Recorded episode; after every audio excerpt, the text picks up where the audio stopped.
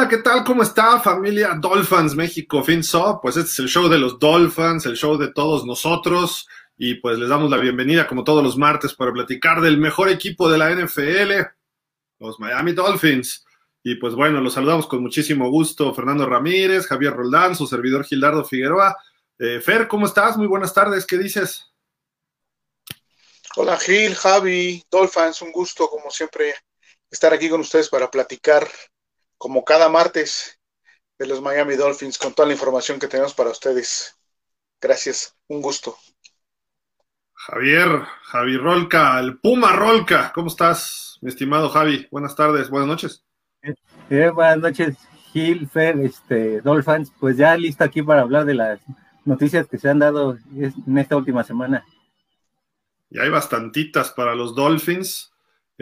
Pues bueno, vamos a hacer rápido un balance de lo que vamos a platicar. Ya entrenaron por primera vez, o se juntaron los del equipo por primera vez, aunque fueran cortos, una cosa así. El primer, ¿cómo le llaman? El OTA, Off-Season Training, no sé qué.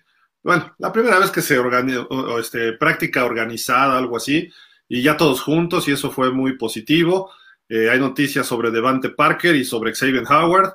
Y quizá ya viendo un poquito hacia lo que viene del draft también, hacia este mes, pues Miami, como si no hubiera draft para nosotros prácticamente, pero bueno, ahorita vamos a dar los detalles de toda esta situación, pero resulta que, bueno, primero ahí les va este video de la llegada de algunos jugadores, no se lo pierdan, miren, aquí está.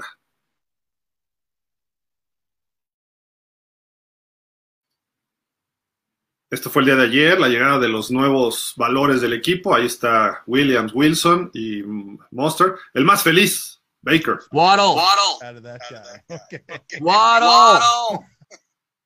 ¿Y dónde está Waddle? Pues coincide la llegada con Tua Tagovailoa. Ahí los dos, ahí platicando, llegando al entrenamiento, en fin. Pues así hay ánimo entre la ofensiva, puros jugadores ofensivos, es lo que tenemos. Dos reclutados, Tua y Waddle, nuestras últimas primeras selecciones, y pues los veteranos que llegan de otros equipos, ¿no? Williams, Wilson y Mostert. Por ahí nos faltó quizá, ¿quién más? ¿Quién más a la ofensiva llegó? Bueno, pues Terron Armstead, ¿no? Nada más. Terron Armstead, ajá. Sí, pero bueno, ahí está, y eso es importante, que empiecen a tener esta química, y que se empiecen la ofensiva a tener ese ritmo, que aunque no parezca productivo, pues la ofensiva tiene que empezar a trabajar desde ahorita, desde abril, quizá por su cuenta, como hemos visto a Tua, a trabajar físicamente y sus lanzamientos, los receptores en sus movimientos, en empezar a soltar las piernas. Falta tiempo, sí, faltan pues prácticamente otros 5 meses, ¿no? Para que inicie la temporada de la NFL, pero pues es importante que empiecen a conocerse los nuevos, ¿no? Y que empiecen a integrarse. Y va a haber varias actividades, ¿no? Oficiales, pero fuera de temporada. Y después vendrán algunas con novatos por ahí del mes de mayo, que para este caso, pues como decíamos, Miami dimos muchos picks por Tyreek Hill, etcétera. Entonces creo que pues no tenemos primera, no tenemos segunda. Tenemos 2 terceras, me parece. No, 1 tercera nada más este año, que es de compensación además. Ahorita nos va a platicar bien a detalle Javi también qué pasó con las que teníamos y lo que va a pasar en el próximo año del draft. Y pues tenemos por ahí creo que 1 quinta y 1 séptima, y párenle de contar. Va a estar muy pobre el draft, pero yo confío, Fer, Javi, de que Grier haga algo y recupere algún pick por ahí, ¿no? Sí, yo creo que lo más seguro es que así va a ser, Gil, así como ha ido recuperando dinero en el tope salarial, porque la realidad es esa, que con el movimiento de Parker se han logrado recuperar algunos millones, y así como ha recuperado ese dinero, creo que también va a recuperar algunos picks en lo que resta de aquí a que empiece la temporada, ¿no?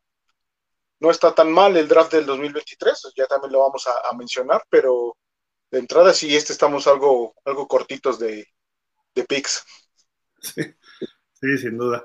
Pero bueno, eso es por un lado, y qué bonito que se junten, y la integración, y todo esto, y dinámicas de grupo.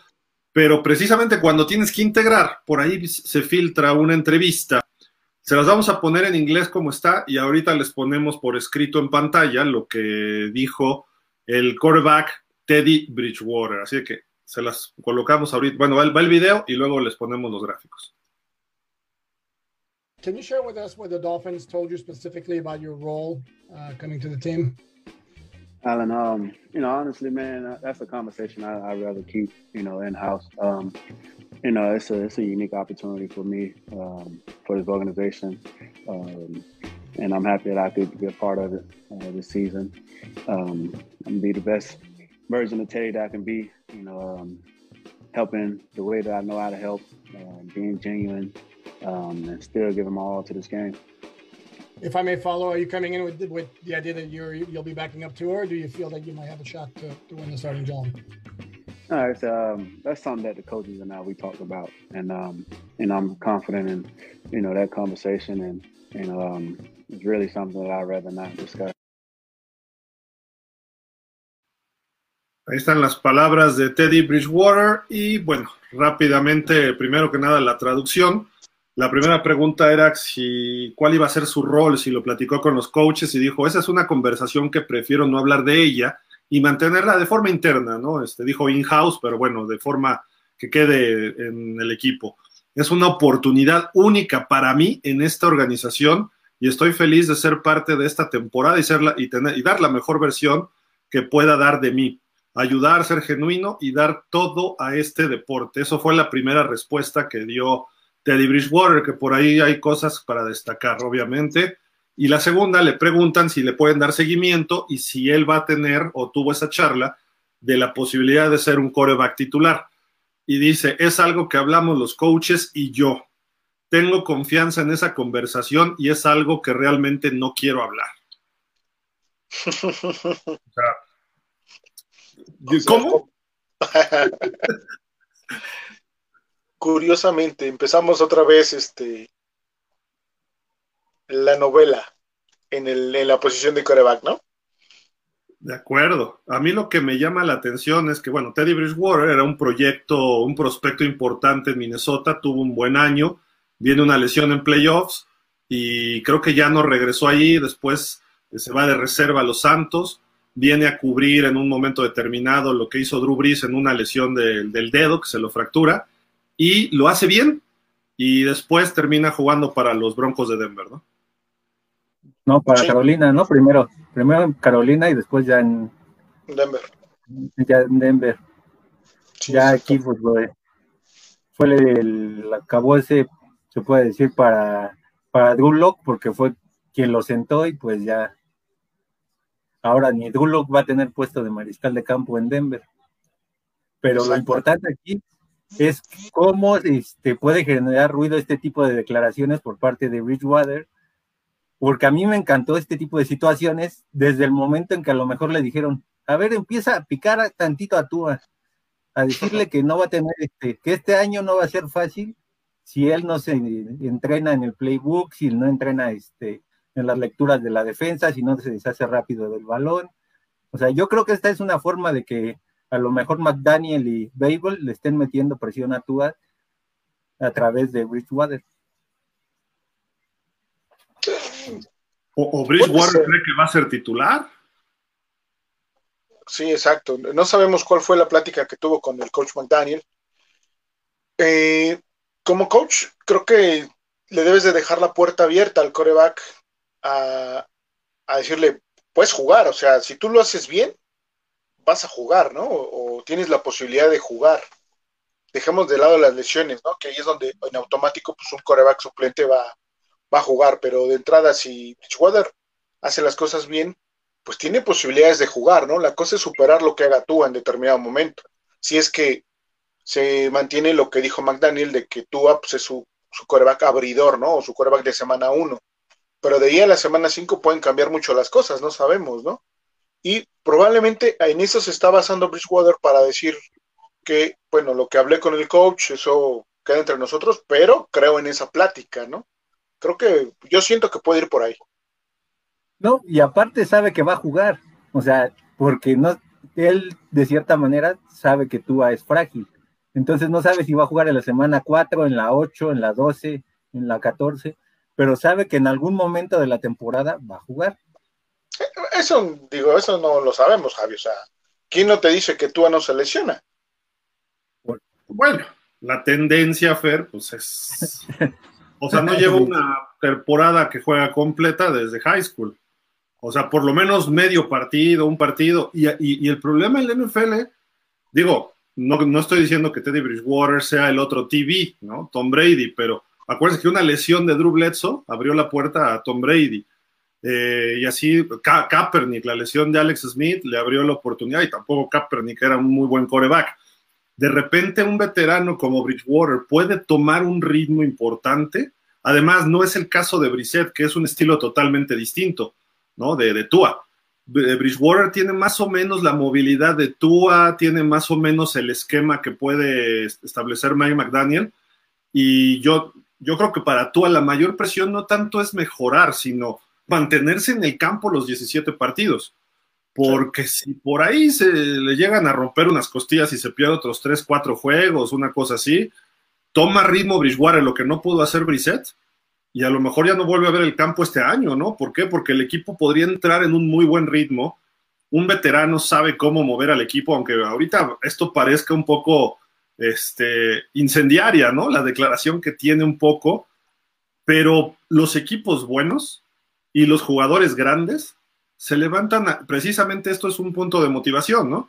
Ya sea deliberado, como cree Javi, creo, o como intencional por parte de Bridgewater. No me refiero de que cuando es intencional puede ser por el equipo, que McDaniel haya dicho, ¿sabes qué te trajimos? Tú vas a hacer el backup, pero cuando estés en medios, tú di que vas por el puesto titular. ¿Para qué? Para que tú se ponga las pilas. Entonces, a lo mejor puede ser una estrategia, y más con un veterano que sabe que va a jugar en algún momento y que a lo mejor va a tener que entrar al quite por alguna potencial lesión de Tua, que no es precisamente el jugador, no sé, pues Brady, ¿no? Que se tiene una lesión en su carrera en 20 años, ¿no? Entonces creo que eso le puede abrir un poco el panorama. Pero lo que está cobrando Bridgewater y lo que dijo en el combine Mike McDaniel, pues él dijo, vamos a ver qué decisión tomamos con respecto al quarterback reserva. Eso dijo, porque se lo preguntaron, y él contestó, quarterback reserva, y lo primero que hacen es contratar a Bridgewater. Entonces, algo no encaja, ¿no? Si es Bridgewater, o a lo mejor el mismo McDaniel con su afán de promover algo más en Tua, a lo mejor dijo, de una vez lánzale el gancho a ver cómo responde, ¿no? Lo que dice Javi, ¿o tú cómo lo ves, Fer? No sé, yo creo que va más, te digo, repito, en lo que platicó con McDaniel, pero yo sí lo veo como que va a ser el quarterback suplente. Si le llega a ganar el puesto, a mí me gustaría que se lo ganara en el campo, ¿no? Y que en el momento el coach McDaniel diga, ¿sabes qué? Porque es mejor que Tua, o porque Tua llevamos 4 perdidos o 5 perdidos y no se ve para cuándo, entonces voy a cambiar de quarterback, ¿no? Pero que se lo ganara por una lesión, digo, sabemos que a lo mejor... Si se lesiona Tua y se va 3 semanas, en la semana 4 o la cuarta semana tiene que regresar, o sea, por lesión le tienes que devolver la titularidad al quarterback que estaba, ¿no? Independientemente a lo mejor de que vaya ganando el quarterback suplente, ¿no? Ahí ya se evaluará en su momento si es que se llega a dar el hecho de que pase si es que hay una lesión, ¿no? Si se lo gana en el campo, adelante, ni quien diga nada. Merecido lo tendrá Tua, porque entonces no está haciendo lo que tendría que hacer, ¿no? Pero yo sinceramente lo veo muy complicado, ¿eh? No lo veo a Bridgewater mejor que Tua. ¿De plano? Sí, no, o sea, sí, como back-off es bueno, ya lo hemos platicado, incluso lo comentamos en la semana que llegó al equipo, dijimos, es un buen back-off, le va a meter presión a Tua, es lo que está haciendo ahorita con lo que declaró, y creo que está bien, ¿no? Pero si empezamos a caer, o si los Dolphins empiezan a caer, y hablo de los Dolphins de todo el mundo, empezamos a caer en que no, es que Bridgewater es mejor que Tua, no, es que Tua no sirve, no, es que, o sea, estamos mal, porque entonces así llegue quien llegue, va a haber un quarterback que va a ser mejor que el otro, y vamos a seguir con la misma situación de todos los años. Creo que ahorita es momento de apoyar al que va a ser el quarterback titular, lo que dijo según McDaniel, y partir de ahí, y en su momento, cuando empiece la temporada, bueno, pues ya veremos si es el quarterback titular o no, ¿no? Yo así lo veo. Esa sería la lógica, ¿no, Javi? Sí, sí, pero curiosamente puede ocurrir algo similar a lo de hace 50 años, nada más. Tu quarterback titular, no llega más que para ganarte... No, que tu quarterback titular solo llegue a los partidos importantes, o sea, pues a lo mejor pueda hacer que se repita lo mismo que en el 72. Grisi no jugó hasta los partidos importantes de la temporada. O sea, pero ¿quién es el importante ahorita para ti? Pues en el papel, Tua. Pero yo esperaría que hasta Miami, por favor, por lo que más quieran, hagan una petición de que les pongan ese uniforme toda esta temporada de aniversario, por favor. A lo mejor para ver si emulen eso, por favor. Pero mira, de todas maneras, o sea, hemos tenido aniversarios y no se ha logrado mucho, ¿no? Creo que dependerá más bien de, fuera del uniforme, dependerá del accionar de los jugadores. Y creo que por ahí he visto mucho últimamente en diferentes medios precisamente la cuestión de los quarterbacks que están en la silla caliente, como le dicen, ¿no? Y digo, quizá no sea justo comparar a un, vamos a poner a un, ¿qué será? Pues Dak Prescott, que ya lleva 6, 7 años, con Tua, ¿no? Dak Prescott tiene que rendir este año mucho más para los Cowboys, y Tua apenas va a su tercer año, que este debe ser su mejor año. Ya tiene talento a la ofensiva, ya tiene línea, ya tiene receptores, corredores, etcétera, ¿no? Ya tiene el equipo que quizá hasta él en sus sueños pidió, ¿no? No sé si directamente habló con McDaniel o algo, pero la idea es, obviamente, que sí ese equipo esté formado. Entonces, Tua va a mejorar de lo que hemos visto los últimos 2 años, porque va a mejorar la ofensiva. Simple y sencillamente, teniendo más línea ofensiva, nos vamos a ver mejor al ataque. Y digo, y eso creo que estamos de acuerdo todos. Aunque Tua juegue mal, el equipo va a correr y de repente va a tener no 2, 3 segundos, sino va a tener 4 o 5 para conectar pases. Y eso, con los receptores tan rápidos, te va a abrir espacios. Entonces creo que eso lo vamos a ver mejor. Ahora, si yo soy Bridgewater, yo pienso en ser titular, ¿eh? Yo no pienso en ser backup. Aunque me digan, vas a ser backup de este equipo, a mí me vale lo que me diga el coach. Yo quiero ser titular y no le critico como Chris Sims, que dijo este tipo y sus políticas, que no se dedica a hacer politiquerías. A ver, no se trata de politiquerías. Bridgewater era un quarterback titular en la NFL y bastante aceptable en algunos momentos. Digo, obviamente las lesiones le han perjudicado. Ahora, vamos a suponer que Tua se lesiona y se pierde 2 juegos. En esos 2 juegos nadie me garantiza que Bridgewater va a estar sano tampoco, ¿no? O sea, a lo mejor vamos a tener que buscar un tercer o cuarto quarterback de emergencia durante la temporada, si vamos a la lógica. ¿Por qué? Porque nuestros 2 quarterbacks son muy delicaditos en ese aspecto.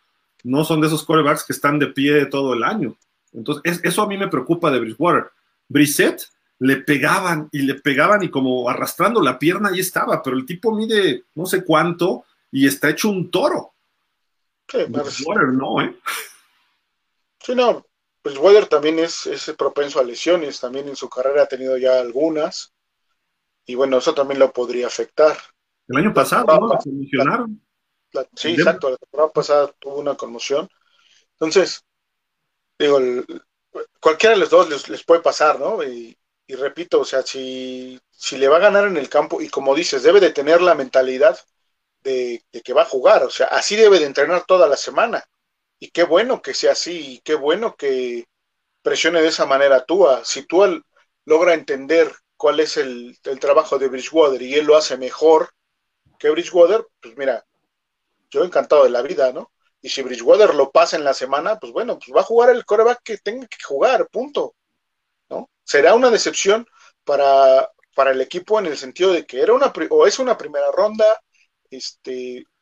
le compraste todo lo que quiso y no lo pudo explotar. Bueno, pues en su momento sí será una decepción Tua, pero digo, tiene que pasar eso, o sea, primero tiene que pasar y ya después hablaremos de ese tema. Yo ahorita no lo veo a Bridgewater dándole banca a Tua realmente. Oye, Javi, ¿será Bridgewater el mejor sustituto que ha tenido Tua? Fitzpatrick, Brissett, bueno, Rosen por ahí pasó, Sinet y ahora Bridgewater. Pues por movilidad sí, por corazón y alma yo creo no, por corazón y alma y entrega. Fitzpatrick era otra cosa, pese a que sabías que en algún momento era Fitztragic, pero pues ahí sí no. Ahí sí yo digo que el mejor fue Fitzpatrick dentro de todo. Y pues esperemos que Teddy Bridgewater pues pueda cumplir con ese rol de generarle un poco de incomodidad o presión a Tua por la competencia del puesto titular. A mí sí me gusta más Bridgewater que los dos anteriores. Y para el sistema que trae McDaniel, creo que lo puede hacer mejor. Digo, Fitzpatrick era un quarterback más del brazo y el bombazo con Parker, que ahorita vamos a hablar de Parker.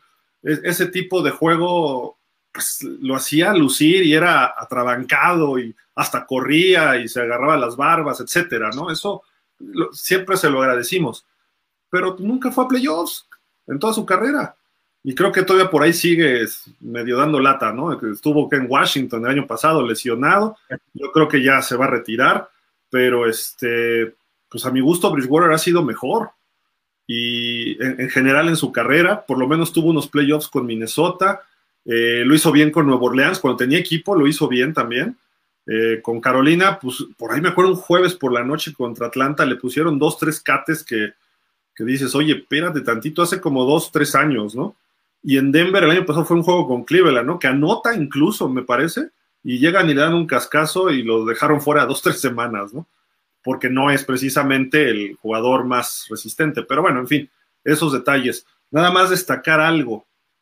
No, la cuestión no es ver si es cierto o es falso, sino lo que dice aquí es una oportunidad única. En la cuarta línea dice eso.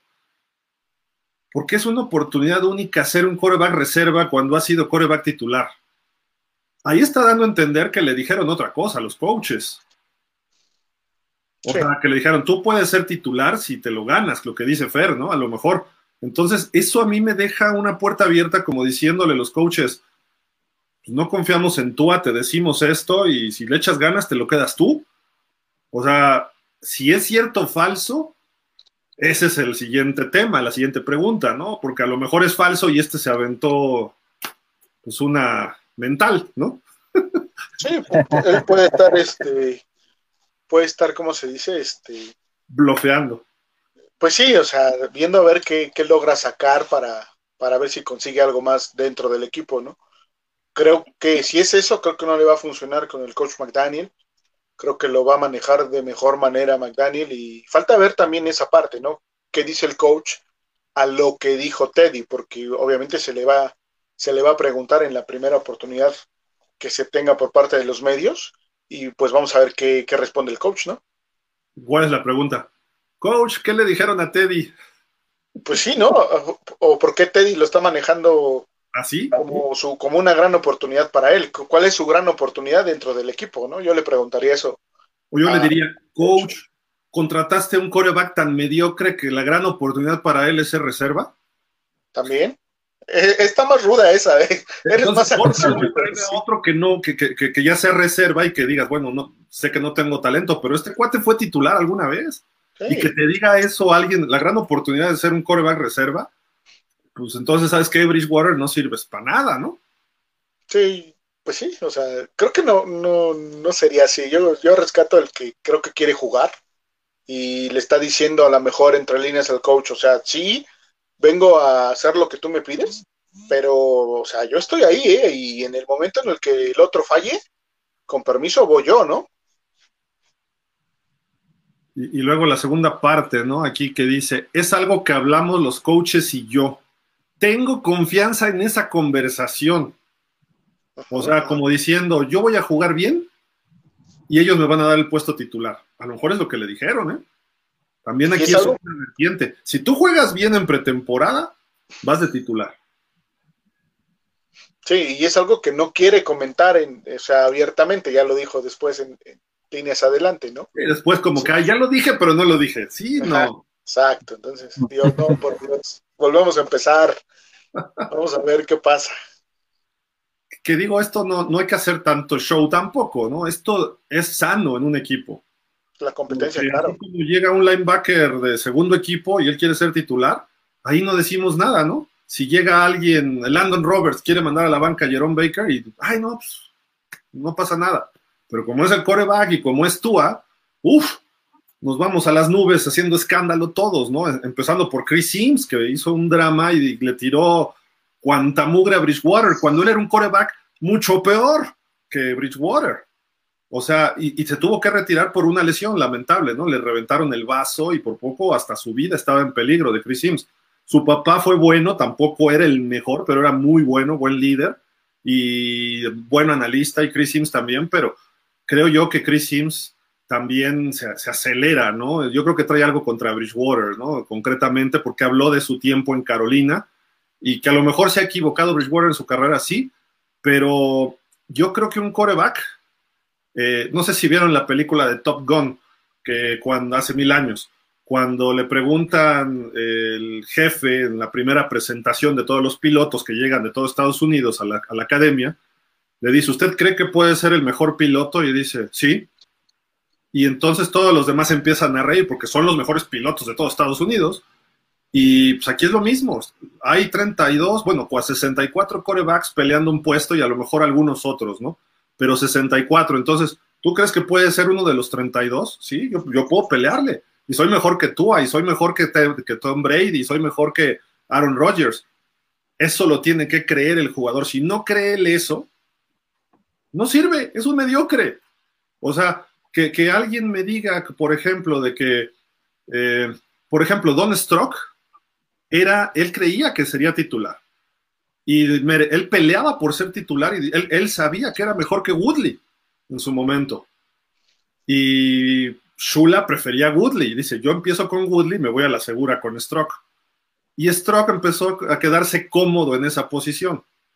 Entonces, cuando ya llegan al Super Bowl y lo pierden con Washington, entonces como que dice Don Strock, pues ahora sí, y ¡pum! Les llegó nada más Daniel Constantín Marino Jr.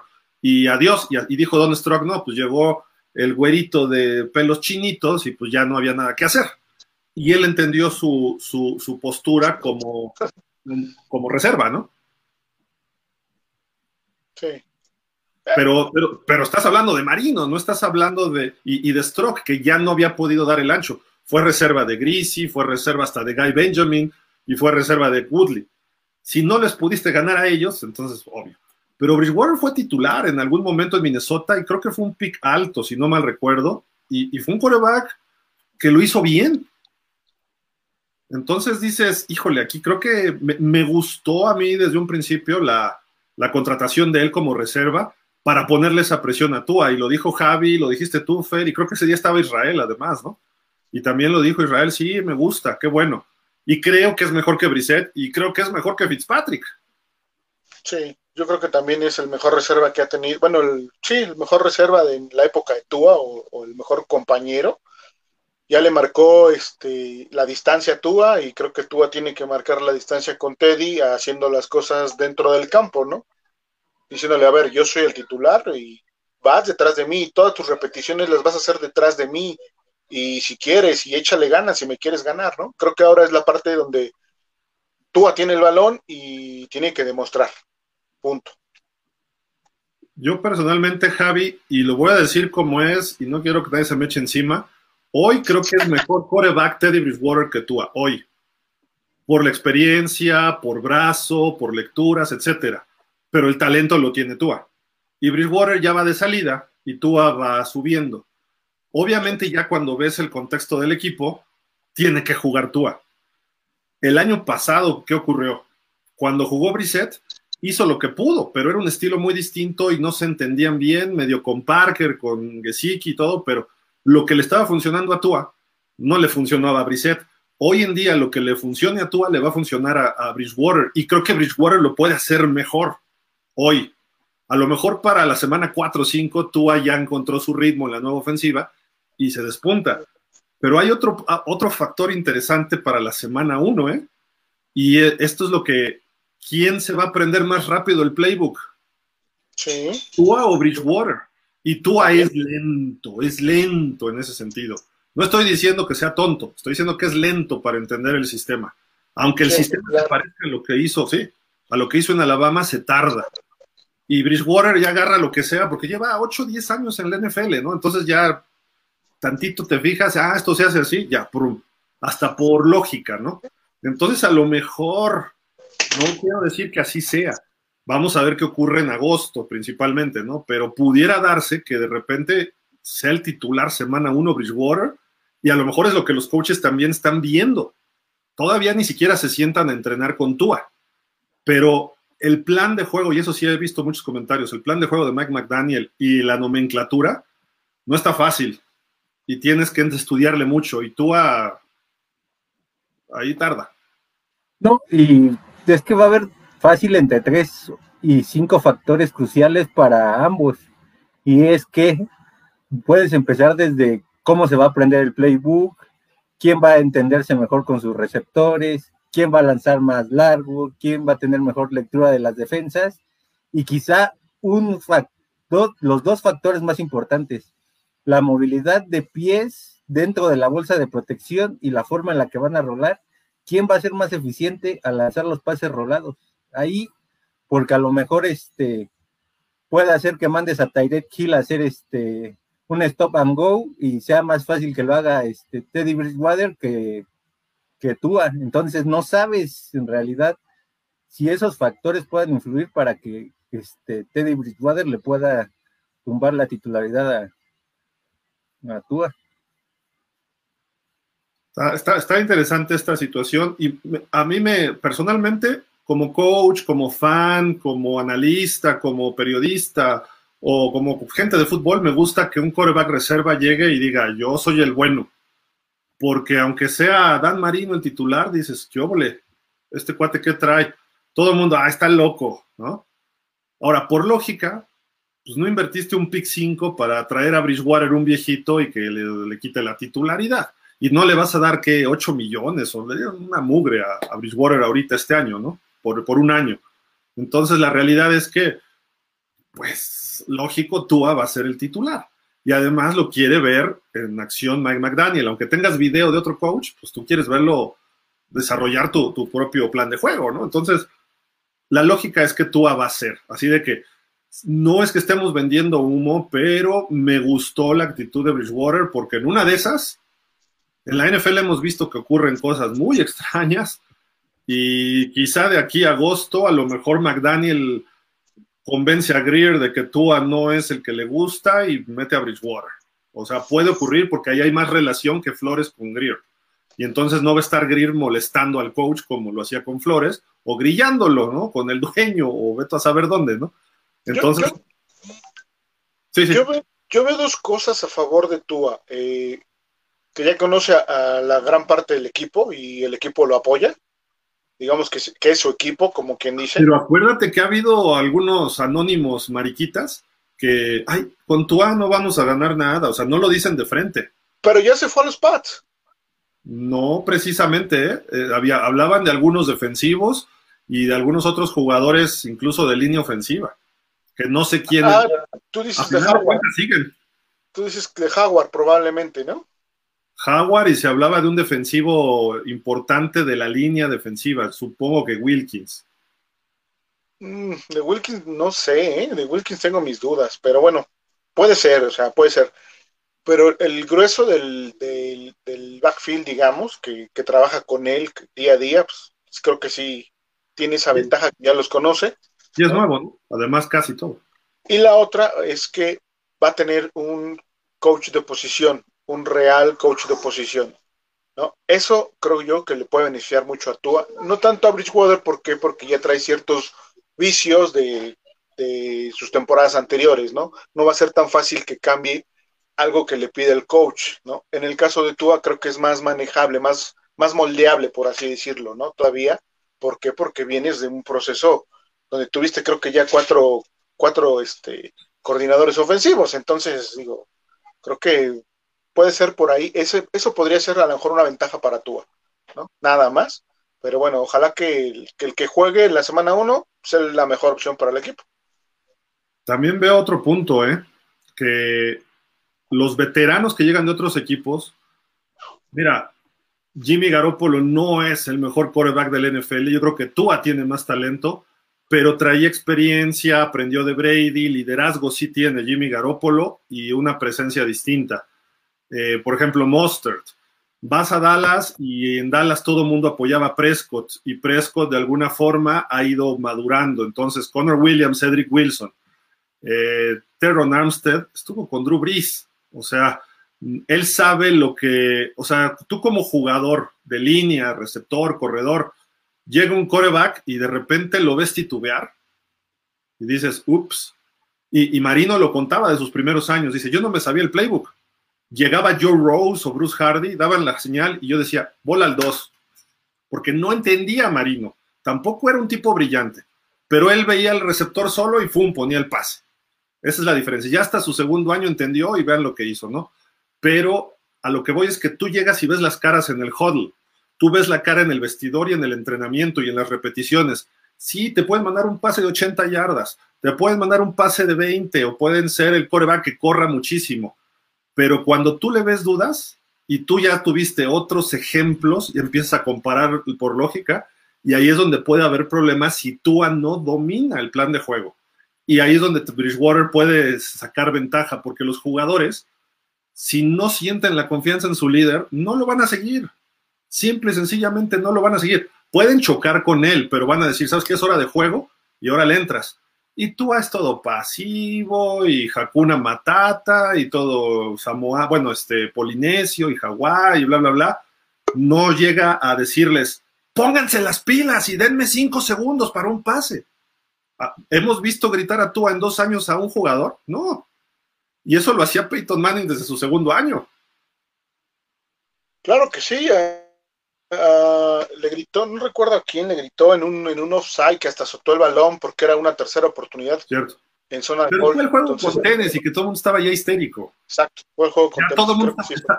No me refiero a que lo hagas desesperado, sino de repente en el juego 3 o 4 vas perdiendo por 4 puntos y diablos, o sea, a ver, bloquéalo. ¿Cómo es posible que te gane ese flaco? Y a lo mejor está gordo, ¿no? Pero ¿cómo es posible que te gane este? Y con palabras de todo tipo. Eso es lo que esperas de un quarterback, que le grite a su liniero, porque los linieros luego están en lo suyo, ¿no? Y el coach, aunque les diga, tú de repente en el huddle, a ver, oye, jálale, oye, deja de tirarme pases, ¿cómo se llamaba este chaparro? El Jakeem Grant, ¿no? O sea, ya agarra una, no seas así, ¿no? El que queda mal soy yo, agárrala, ¿no? Y a Parker, ya deja de lesionarte, pareces muñequita, por Dios. O sea, eso tiene que decirle un quarterback a sus receptores, a sus corredores. Oye, si no ves el hueco, no te vayas a estampar ahí. O sea, abre los ojos. Hazlo tú. No, yo soy el quarterback y yo te la doy para que tú hagas tu trabajo, pero hazlo para que todos nos veamos bien. O sea, el líder, el quarterback tiene que hacer eso. Y todavía no he visto a tú hacer eso. Sí, de repente azotó el casco y de repente hizo algunos berrinches. Y ya cuando la situación estaba desesperada al final de la temporada. Pero tiene que tomar las riendas del equipo. Si no, más allá de jugar de 4,000 yardas, más allá de... los números que ustedes me digan, porque los números son muy o sea, puedes usarlo como cierta persona que dice otros datos, ¿no? Subjetivos, ¿no? Puedes usarlos a tu gusto, ¿no? Entonces, sí, tuvo un partido de 88% de completos contra los Jets, que estaban ya totalmente decaídos, puede ser falso. Ah, pero tuvo 68% contra, no sé, la defensiva de Baltimore. Ah, espérame, para mí vale más ese 68 que el 88, porque lo hizo contra una defensiva que tenía corners muy buenos y safeties muy buenos. Ah, entonces, ahí varía un poco el análisis, y no necesariamente la opinión de alguien, que si pudo, no pudo, que si no la llega, que si... No, eso a lo mejor puede ser más subjetivo, pero ya cuando lo ves contra una competencia real, dices, ah, aquí está interesante. Pero bueno, en fin, creo que ese tipo de cosas vamos a irlas viendo durante la temporada, y ojalá desde el principio, tanto Tua y Bridgewater, desde el día 1 del training camp en finales de julio, empiece ese pique. Pero de verdad, como lo tuvo Bridgewater el año pasado con Drew Lock, que la pretemporada de los Broncos de los dos fue buenísima. Estaban peleándose por el puesto titular y yo creo que Locke, lo que yo vi, lo hizo mucho mejor. Claro, era pretemporada, pero Bridgewater jugaba contra los titulares de los otros equipos las primeras series, porque el coach ya le estaba dando entrada a Bridgewater, y Drew Locke lo hacía contra los reservas, o novatos, o jóvenes. Entonces ya también no era lo mismo. Y terminó Bridgewater siendo el titular, y Drew Locke ya hasta lo mandaron a otro equipo, ¿no? Entonces, no sé, yo creo que al revés aquí. Aquí el uno va a ser Tua, y Bridgewater va a tener que buscar desbancarlo, ¿no? Y a lo mejor en pretemporada darles un partido, tú vas 2, 3 series contra los titulares, y luego tú el siguiente partido. Y ahora nada más hay 3, no son 4. Entonces el tercer partido a ver quién se lo gana, ¿no? Y falta otro factor. Un tercer quarterback necesita Miami. ¿Quién va a ser ese? ¿Va a ser un novato? ¿Va a ser un agente libre más? ¿Por qué? Porque como los dos son muy frágiles, necesitamos un tercero a chaleco. Hay equipos que se van con 2.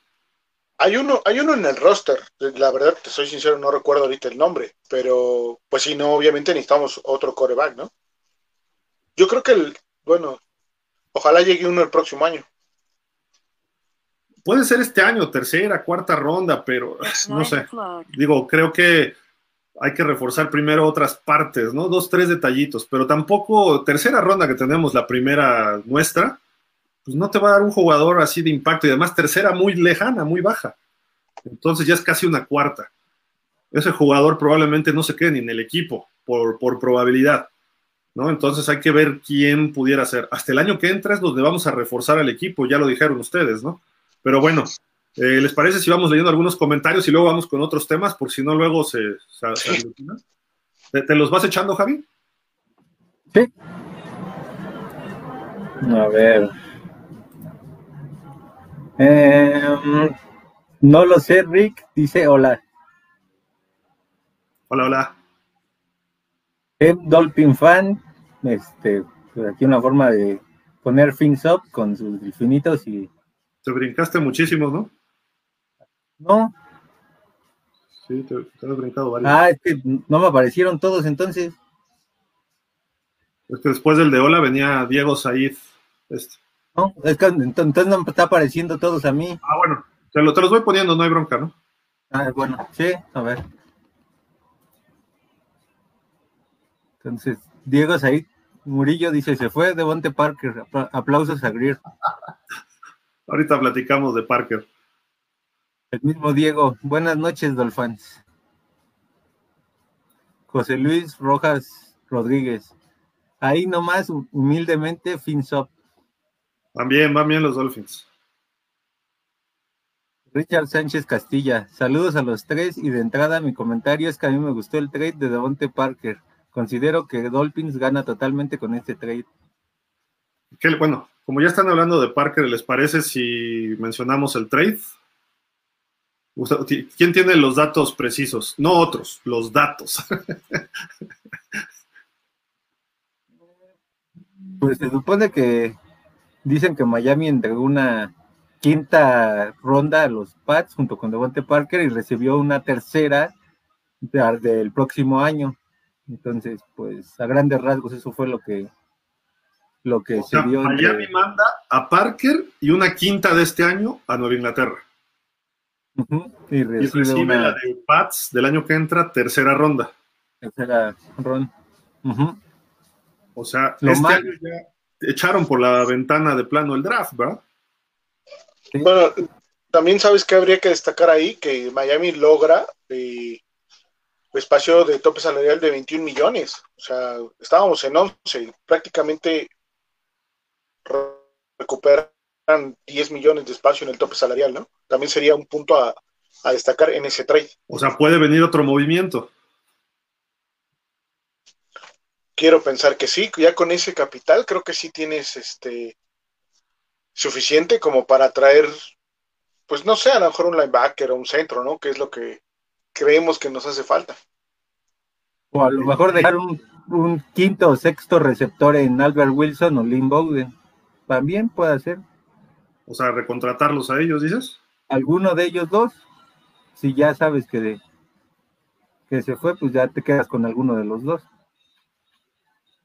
Lo que no me gustó es que fueran los Patriotas. O sea, digo, sabemos que ya somos como, no sé, como el América y el Necaxa, ¿no? Hablando del... Se van de un lado a otro, van, regresan, Ted Carras, Vanoy, Landon Roberts, Flores, precisamente. Estamos como que brincando jugadores. El único trade que yo recuerdo de receptores fue el de Wes Welker, ¿no? De Miami a Pats, que le fue muy bien a él. Sí, y de Pats a Miami creo que fue Bill Fryer hace unos años, ¿no? Hace como 20 años, claro. Creo. ¿Pero fue trade o ya era agente libre? Creo que sí, ¿no? Sí fue trade, ¿no? Creo. Fue trade. Todavía estaba Shula. Sí, creo que sí. Porque él llegó en el 93, creo, cuando se lesiona Marino el tendón de Aquiles. Y en el 94 que regresa Marino tuvieron un temporadón los dos. De hecho, el primer juego contra los Pats, que es cuando Marino tiene uno de sus mejores partidos, ¿no? En el 94. Uh-huh. Y sí, correcto, Irving Fryer, y no sé si ha habido algún otro por ahí que... Pero bueno, ha sido brincadero, ¿no? De Miami a Nueva Inglaterra últimamente. Ahora, ¿cómo siente? Bueno, ahorita seguimos leyendo, porque muchos ahí, qué bueno que ya se fue, ¿no? Es lo que vi que dijo alguien por ahí.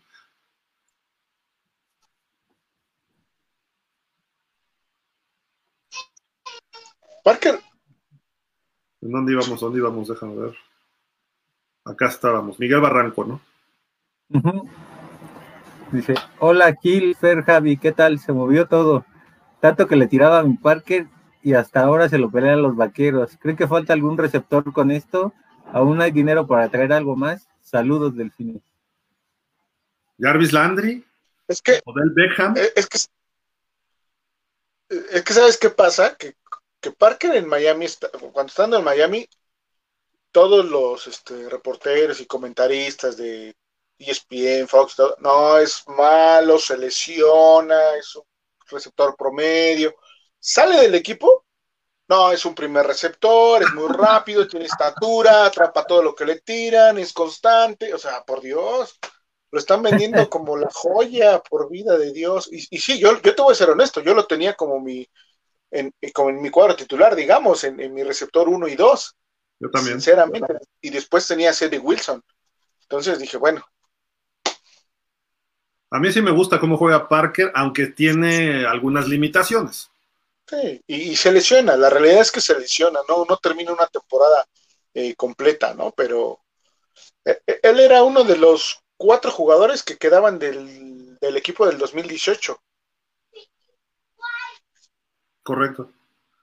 A mí sí me hubiera gustado que se quedara en este sistema, porque él iba a ayudar a que los demás chaparritos, los pitufos rápidos o los ratoncitos, hicieran mucho daño. Entonces, él jala, tú córrele a la bomba.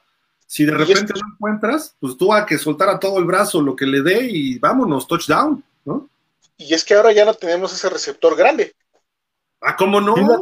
Sí lo tenemos, pero... Es el gemelo.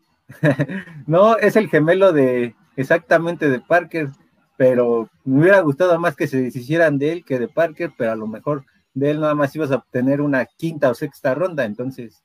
Y quién sabe, porque Parker por lo menos fue un primer pick y tuvo 1 o 2 años buenos. Sí, Preston Williams ni siquiera ha tenido un mes completo, creo, en la NFL.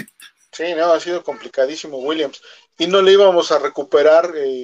11 millones en el top salarial, ¿no? Bueno, de Parker fueron 6, pero en general se han recuperado esos 11. Pero su salario era 9, ¿no? Algo así, 9, 10. Sí, entonces... Pero por dinero muerto se quedan 3, 4, ¿no? Ahí. Sí. Esperemos que para cuando Miami tenga que enfrentar a los Pats, llegue lesionado. Que no llegue. No, que juegue, no bien, que juegue. Tenemos con qué frenarlo. Sí, eso yo lo quiero ver, que juegue contra Jones y contra Howard.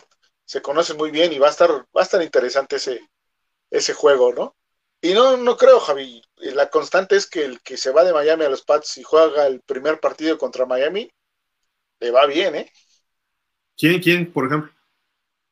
Pues no sé, Welker, nada más, o sea, con él... Ahora, la verdad es que Welker en Miami no iba a dar más. ¿Y por qué le fue bien a Welker en Patriotas? Pues por el Brady, el señor ese quarterback, ¿no? Y luego le fue bien en Denver por el señor ese Peyton, ¿no? O sea, estás hablando de dos de los mejores quarterbacks de todos los tiempos. Si hubiéramos tenido a Marino, Wes Welker hubiera sido Wes Welker también, ¿no? Pero teníamos a quién en esa época. Pues sí. A Pennington, que no llegaba ni 2 yardas, ¿no? Sí, lo ideal es que no se hubiera quedado en la división. Eso hubiese sido el trade, así con la cereza del pastel, que no se quedara en la división. Eso hubiera... Fíjate que en Dallas le hubiera ido muy bien, ¿eh? Sí. Y lo estuvo buscando Jerry Jones, ¿no? ¿Eh? Pero creo que no. ¿Sabes dónde lo hacía yo? En los Packers. También, era una opción. También. Y ahí con Rodgers lo iba a levantar a este cuate. Hay que destacar que no pidió él su cambio, o sea, solo pidió permiso para ver opciones y bueno, se dio la opción de Pats y pues le gustó y la cerró, ¿no? Pero él no pidió su trade, o sea, y se despidió bien de Miami, creo que lo que declara con los fans de la institución, de la ciudad, creo que fue muy bueno, y también lo que dice Grier de él, pues me parece que es correcto, ¿no? ¿Qué dijo Grier de él? Pues que era un ciudadano modelo que había aportado a la comunidad, que siempre se había mostrado respetuoso de la afición, se había entregado al equipo, a sus compañeros, siempre fue solidario con sus compañeros y que pues, en general había sido un buen elemento en los Delfines y que bueno, le deseaba mucha suerte. Pues digo, alguna vez no se hablaba así de él, ¿eh? ¿Eh? Ya lo querían echar y feo y entre su agente y él como que ya... Él le dijo a la gente, me quiero quedar en Miami, creo que era Adam Gase, ¿no? Todavía. Y llegaron a un acuerdo ahí, no sé quién era el gerente, a lo mejor era el señor ese Sangrón Tannenbaum, no sé. Pero llegaron ahí a un acuerdo y le dieron su extensión de contrato y se quedó. Pero en fin, digo, a mí me hubiera gustado verlo en este esquema este año. Pero llega alguien como Landry o como Odell Beckham, que Odell Beckham creo que puede ser hasta nocivo en algún momento, pero... Si llega alguno de ellos, entonces sí, agárrense, ¿no? Y está disponible, ¿no? O sea, ahí está. Por historia sería lo ideal, o bueno, más bien por conexión, Jarvis Landry. Y por efectividad, ¿eh? ¿Sí? Odell Beckham, desde que salió de los Gigantes, mira, este año con los Rams medio hizo algo, se vio, pero ya las lesiones ve cómo lo azotan. Jarvis Landry se ha mantenido. Por ahí ha tenido una lesión, creo, pero se ha mantenido, más o menos. Pero también lo que le ayudó a Beckham este año fue que su cambio de actitud al momento de llegar a los Rams, pues sí. Ya él sabía que estaba en un equipo que podía ser diferente y le daba opción a ser campeón. Entonces, claro. Aquí quizá ya la ventaja que podías tener con Beckham es que ya sabe que pues obtuvo su anillo de Super Bowl que tanto quiso desde hace unos años con los Gigantes y pues ahora lo tiene. Quizá eso ya lo haga ver de una manera diferente al resto de los equipos.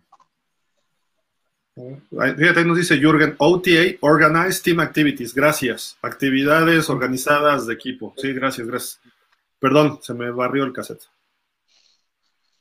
Y live mantenimiento, buenas noches Fernando, Javier, Gil, hermanos Dolphins. Luego Gil hay César Thomason, pandilla, buenas noches para todos, saludos. Saludos. Rafael Rangel, excelente noche, Fer, Javi, Gil, familia Dolphin.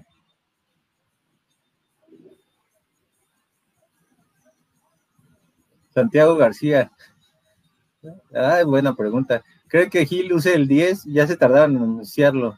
¿Creen que cambie su número? Saludos desde Gallup, Nuevo México. Saludos a Nuevo México. ¿Quién trae el 10 en Miami? Lo traía Bowden, ¿no? ¿Quién? Ah, no, Perry. ¿Matthew Perry? Malcolm. Matthew Perry era un actor, ¿no? Sí. El de Friends, ¿no? Trabajaste con él en alguna película, pero no, Malcolm Perry. Órale, va. Yo creo que sí se va a quedar con su número. Creo que él no está libre, ¿no? Sí. Perdón. Beca Ricker, José María Lara. Saludos a todos, señores. Esta temporada solo diré a ver qué sale. Ojalá Ojalá sea algo bueno. Venga, este año vamos a ir a playoff con Tua.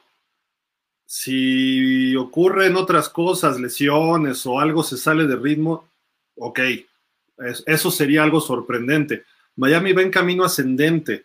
La defensiva, espero que no haya sido Flores el que la movía, sino que en verdad sea Boyer. Pero fuera de eso, creo que el equipo, el siguiente paso lógico ya es ir a playoff.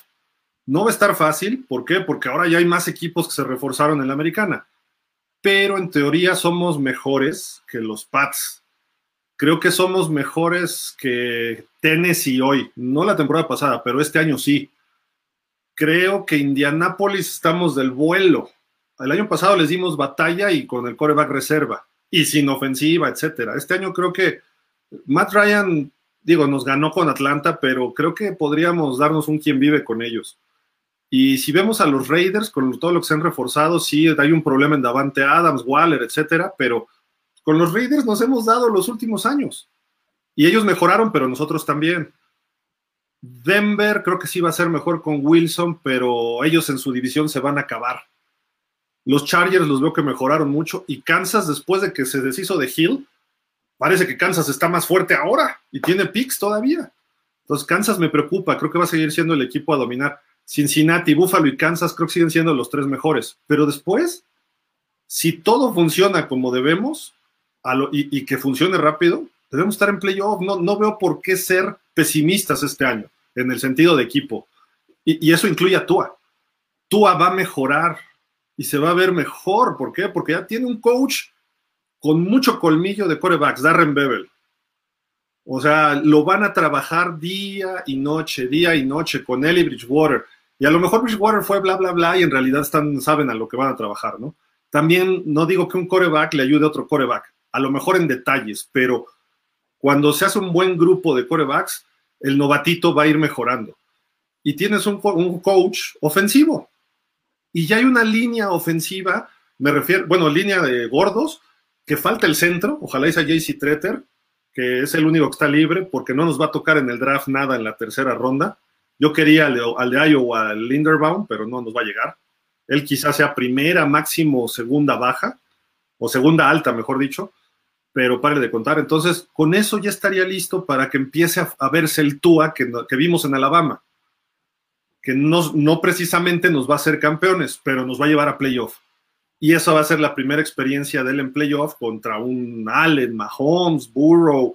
Quizá este año sea Herbert, a lo mejor sí, a lo mejor no. Quizá los Colts, no sé. Los mismos Browns, creo que los Browns van a estar fuertes. Entonces, venga, no es de haber, ¿eh? O sea, creo que este año debemos exigirle a los Dolphins. Y lo ha dicho Fer, es mucho pedirle a un coach novato. Sí, pero para la semana 3-4 esa ofensiva ya está carburando como debemos. Si empiezan bien desde la semana 1, a lo mejor nos echan a un equipo que nos toque Green Bay en la semana 1, le podemos pegar. Green Bay empieza lento, pajareando. Me preocuparía Green Bay en noviembre, ¿no? Y aunque es en Miami, pero no importa, porque ahí ya Rodgers está de que quiere salvar la temporada, o no sé, o están en ritmo. Pero ahí, échenos a Green Bay, órale. Y a lo mejor ahí les pegamos. No digo que sea fácil, pero ese tipo de cosas hay que ver cómo se da lo que resta del off-season. Pero no es de haber. Venga, se le ve futuro. O sea, y el futuro es esta temporada. Si no llegamos a playoff, porque fueron mejores equipos que nosotros, bueno, puede ser. Pero, el año pasado esperábamos playoff y empezamos mal, sí, lo sé, y no sé, lo hemos visto 20 años, pero este año se ve algo sólido. Me preocupan algunos factores. Nos preocupan, porque lo hemos platicado, Javi, Fer, pero a final de cuentas, el equipo está listo para dar ese paso, y hay veteranos que llegan. Este año, los años pasados se olvidaron de la agencia libre y contrataron pura basura, y este año se olvidaron del draft y dijeron, vámonos con agentes libres. Y ya el equipo se ve balanceado. Veteranos con jovencitos, pero no son novatos. Ya llevan dos, va a ser su segundo o su tercer año de ese grupo, incluyendo a Tua, a Austin Jackson, no a quién sabe quién, ese tipo de jugadores que a lo mejor este año ya con veteranos, ¡pum!, levantan el juego, que eso es lo que debe ocurrir, porque pues ya llevan ahí peleándole, ¿no? Entonces creo que no vamos mal, no creo que lo digas así, me gustaría que lo dijeras con confianza, pues. Es que estoy tratando de entender ahorita lo que dice Duncan, y yo creo que el haber es más dirigido a cómo puedes empezar, porque, por ejemplo, imagínate el calendario más fatal, que empieces Bills, Bengalíes, Patriotas y Green Bay, que inicies así. En lo que carbura tu ofensiva, puedes a lo mejor lo mismo terminar 3-1 que 1-3 o hasta 0-4, por la falta de entendimiento de que puede ocurrir al ofensivo. La defensiva ya no debe ser un problema, pero la ofensiva es ahí donde puede faltar el ritmo, y entonces a lo mejor en septiembre ya estar a un pasito de perderte playoffs. Pero en realidad todos los juegos van a ser difíciles. ¿Tú crees que los juegos, si nos toca Jets en la semana 1 o 2, va a ser fácil? Bueno, yo preferiría que, sí, aunque es divisional, preferiría a unos Jets en un inicio o a Minnesota, que son equipos con los que ya tienes la obligación de ganar, o hasta Detroit, que te tocara Detroit en la semana 1, todavía sería más factible a que te llegue a tocar Patriotas, Bills, Cincinnati, un rival que te puede empezar a exhibir de la manera que no quieres. Yo digo que como venga, o sea, eso no... Es más, vamos a suponer que nos toque con Cincinnati en la semana 1, van a estar igual, tratando de encontrarse, y a lo mejor a ellos les entra el síndrome del subcampeón, que luego vienen bajones muy fuertes, a pesar de que mejoró el equipo. Tú ves los subcampeones de los últimos años y pasan problemas. Kansas este año, va a regresar al Super Bowl, y mira, le salió un Cincinnati y les pegó. El año previo, San Francisco, y les pegaron las lesiones. Y desapareció San Francisco, hasta este año regresaron. Entonces, échenlo, como venga. Porque yo no veo rivales Houston. O sea, si me pones Houston, Detroit y los Jets en las 3 primeras semanas, bueno, eso sí te lo agradezco. No estoy peleando con lo que dices, Javi, pero de todas maneras, o sea, como es la primera semana o el primer mes, Todos los equipos van a ir a rifarse. Aparte, el que tengas ese calendario en el primer mes, implica que en noviembre vas a tener un calendario muy pesado, o diciembre. No sé, en septiembre, o sí, exacto. Entonces, creo que sería mejor balanceado, ¿no? Uno fuerte, uno débil, así. Ah, sí, ¿cómo? Ahí sí, porque este año no fue mal. Este año se puso feo. Sí. Vic Espinosa, amigos, buenas noches. ¿Qué vale, Vic? ¿Cómo estás? Espérenme que se me trabó aquí un poco, pero... ¿Ya vas al corriente, Javi? No, te digo que es que no me están saliendo todos. ¿Quién sabe qué pasó? Seguimos. Es que aquí está medio trabado esto, pero... César Thomason. Dallas tiene derecho a reclamar a Parker. Por lo que escuché, lo está reclamando. Bueno, ojalá, digo, pues por Dallas sería bueno por ellos, y por nosotros la compensación es la misma, ¿no? Sí. Quiero entender. Espérame que se trabó aquí en los comentarios. Sí, sería la misma, pero no entiendo por qué podría reclamarlo realmente. Creo sí, que porque no. Es un acuerdo de 2 equipos, salvo que no. Sería gente libre, luego hay agentes libres restringidos y cosas así, pero es para el mismo equipo. Sí, ahí sí. Creo que no aplicaría en este caso, ¿no? Yo lo que supe es que lo buscó en algún momento Dallas, nada más, ¿no? Y Miami decidió irse con los Pats. Sí. Mike Cariker, José María Lara. Teddy, tú es lo mismo, así que para mí no es lo mismo y él y tú, así que es mucha importancia al tema. De acuerdo. César Thomason, ya dejen a Tua, pobre chavo, le han dado con todo. Repito, esa es la posición de quarterback. Si no, se vayan a jugar muñecas. O sea, Tua tiene que aguantar eso y más. Si no, imagínatelo jugando, perdiendo por 5 puntos en el Super Bowl. Y, ¡ay, pobrecito! Y además el quarterback es el que más gana. Tua ahorita está en su contrato de novato, pero ¿por qué no exigirle así a Josh Allen? ¿Y cómo le pegaban a Josh Allen? Y Josh Allen ya gana $256 millones. Rodgers, con sus farronerías y todo, ganó el Super Bowl y después, ¿qué ha hecho? Hay que pegarle. Él está hecho para eso, para resistir todo lo que venga en contra del equipo. Y yo siempre lo he dicho. Yo vi partidos donde Big Ben, de los Steelers, jugaba muy bien y los demás la regaban. Y la conferencia de prensa de Big Ben, me equivoqué en esto, me equivoqué en lo otro. Oye, pero la defensiva, y dijo, no, pero es que yo tenía que haber anotado. Oye, pero que el corredor soltó el balón, sí, pero yo fallé ese pase importante. Siempre él cargó con la culpa y enfrentó a todos, o sea, defendió al equipo.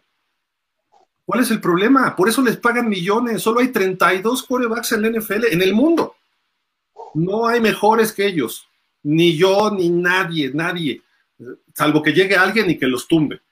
Entonces, ay, pobrecito Trevor Lawrence, no hay que exigirle. Pobrecito Justin Herbert, o Joe Burrow, o Trey Lance, o Justin Fields, ay, en Chicago no le está yendo bien. Baker Mayfield, pobrecito. No funcionaste, papá, ahí está Deshaun Watson. Ya, ni modo, no diste lo que más esperábamos. Y no lo hizo mal Baker Mayfield, no lo está haciendo mal Tua, pero tienes que exigirles. Por eso es el quarterback, es como si fuera el pitcher estelar de tu equipo de béisbol, o como si fuera tu líder anotador de básquet. O sea, a ver, viene el juego importante, tú tienes que dar la cara. Viene la prensa, tienes que dar la cara.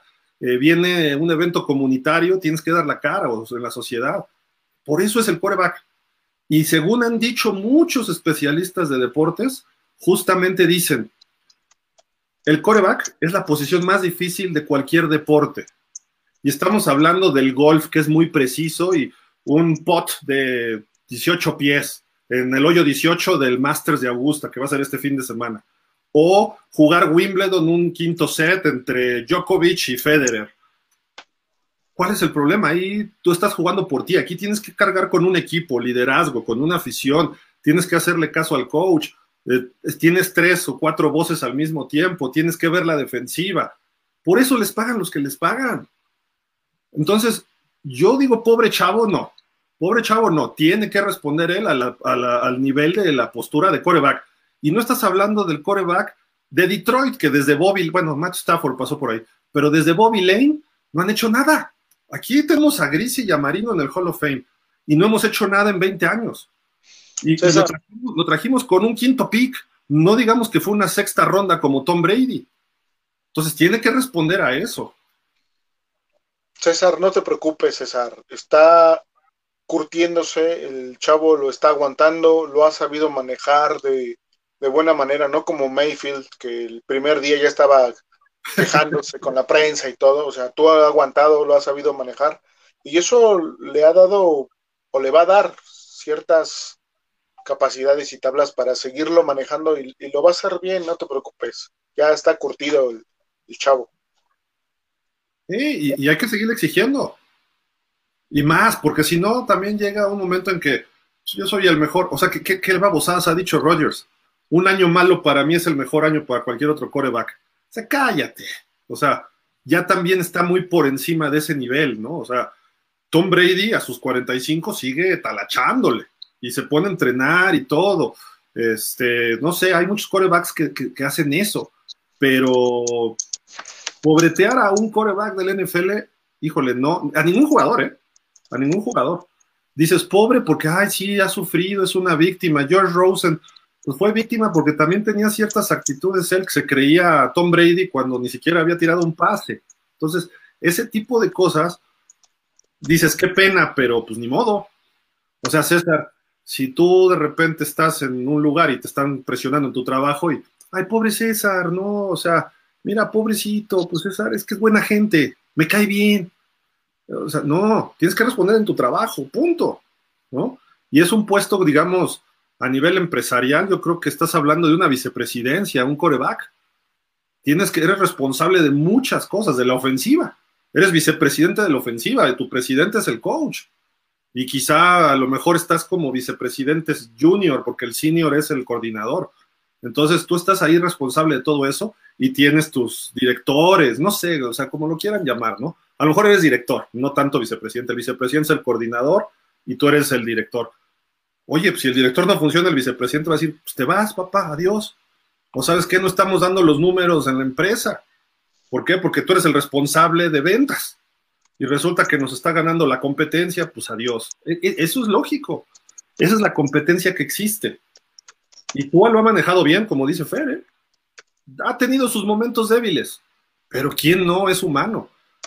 Que yo creo que le faltan otras cosas, sí, todavía de liderazgo, que las puede desarrollar. Rubén Jesús Gerardo Cuadrilla de la Rosa. Fer, ¿todavía piensas que Tua no se va a lesionar? Si es de papel, le soplas y se lesiona. Así es, Rubén, yo sí creo que no se va a lesionar esta temporada, ya lo veremos. Hay dos cosas ciertas esta temporada y te las firmo.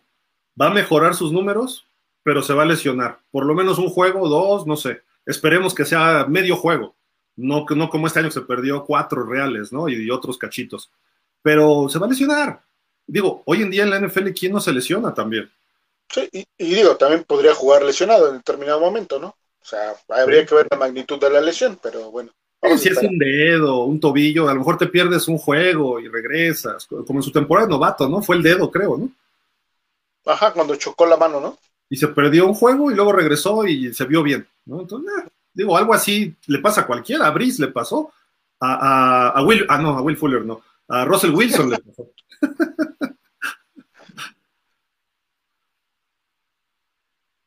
Israel. El que se frició fue Javi, creo. Javi, ¿no? Se quedó Javi enojado, sí. Sí. Dice Israel, este año ya no se lesiona Tua, ya le quitaron al costal de papas Jesse Davis. Exacto, buen punto, mi buen Israel, buen punto. Y tenemos a nuestro futuro Salón de la Fama, Terron Armstead. Sí, pero del otro lado. Sí. Sardiel Tur Cervantes dice, saludos a todos. Ni al caso, ¿verdad? Pero como hoy es mi cumpleaños, brindo por todos ustedes y por nuestros dones. Felicidades, Abdiel, qué buena onda. ¿Cuántos cumples? Felicitaciones. Pásatela bien, no abuses porque es martes, espérate, el viernes, celébralo, una cosa. Israel Jesús dice otra vez, que le gane el puesto en un tiro como en la escuela. Nos vemos a la salida. Ah, pues le gana Tua, está más fuerte Tua. Está bueno. ¿No? Sí. Y tiene más movilidad. Y aparte, le hace así en la cabeza, le da un zape y se conmociona a Bridgewater. La cosa es que si se mueve Bridgewater, le rompe la cintura a Tua, ¿no? Entonces... Le aplica un Will Smith 2022 y ya con eso deja fuera a Bridgewater. Exacto. Miguel Ángel Roldán. Buenas noches a todos. Recuerden que en la temporada perfecta, Air Morale, como veterano, entró a cooperar en esa temporada. Sí, claro. Fracturaron fue de la pierna a Gris y los Chargers, y regresó para el juego de campeonato, que si no lo mete Shula, no llegábamos al Super Bowl, porque estaba jugando muy mal Morale ahí en Pittsburgh. Santiago García, para empezar, el año pasado se puso sus moños y no quiso venir. ¿Quién? No sé, ¿quién? ¿Quién, Santiago? El año pasado, ¿quién no quiso venir? ¿Bridgewater? No estaba en... No entraba en... No lo contemplaron, ¿no? No, que yo sepa no. Sí, no, pero... Vamos a ver si nos dice, nos aclara. Miguel Ángel Roldán, y otros que aunque eran del equipo se hicieron veteranos y ayudaron del 72, sí. Rubén Jesús Gerardo Cuadrilla. Hoy, ay Fer, ya no te cases con un quarterback, ve Tannehill, parece que no hay memoria, aquí debe de jugar el mejor quarterback que esté disponible. Pues, bueno, Tannehill jugaba porque era el mejor quarterback que estaba disponible en el equipo, realmente, ¿no? Oye, ¿te acuerdas el primer año de Tannehill? Matt Moore había tenido buen año, ¿eh? El previo. Cierto. Y lo metió Philbin ahí a chaleco. Yo siempre he dicho que Matt Moore fue infravalorado. Creo que era un quarterback que tenía para jugar como quarterback titular. Pero bueno. Sí, un pelito más, creo. Sí. Y Rubén, digo, ya lo dije ahorita, si en la semana 1 está mejor Bridgewater y le ganó la carrera a Tua, pues que juegue. Yo lo que quiero es que gane Miami, ¿no? Y sí, que me inclino más por Tua, sí, porque me gusta, le veo más cosas que a mí me gustan, pero bueno, pues eso pasa a segundo término, obviamente que juegue el que nos lleve a ganar. Y creo que el punto más importante es que están en momentos distintos las carreras. Sí. Bridgewater sí lleva para abajo y Tua va para arriba, ay, no sé cómo, así. Entonces están a lo mejor muy parejo el nivel, pero ¿quién tiene más potencial hoy? Tua. Que Bridgewater, por eso Bridgewater va de reserva, y Bridgewater no ha sido titular desde que salió de Minnesota, creo que en Carolina sí, pero en Nueva Orleans obviamente no iba a estar detrás de Brees, mejor dicho.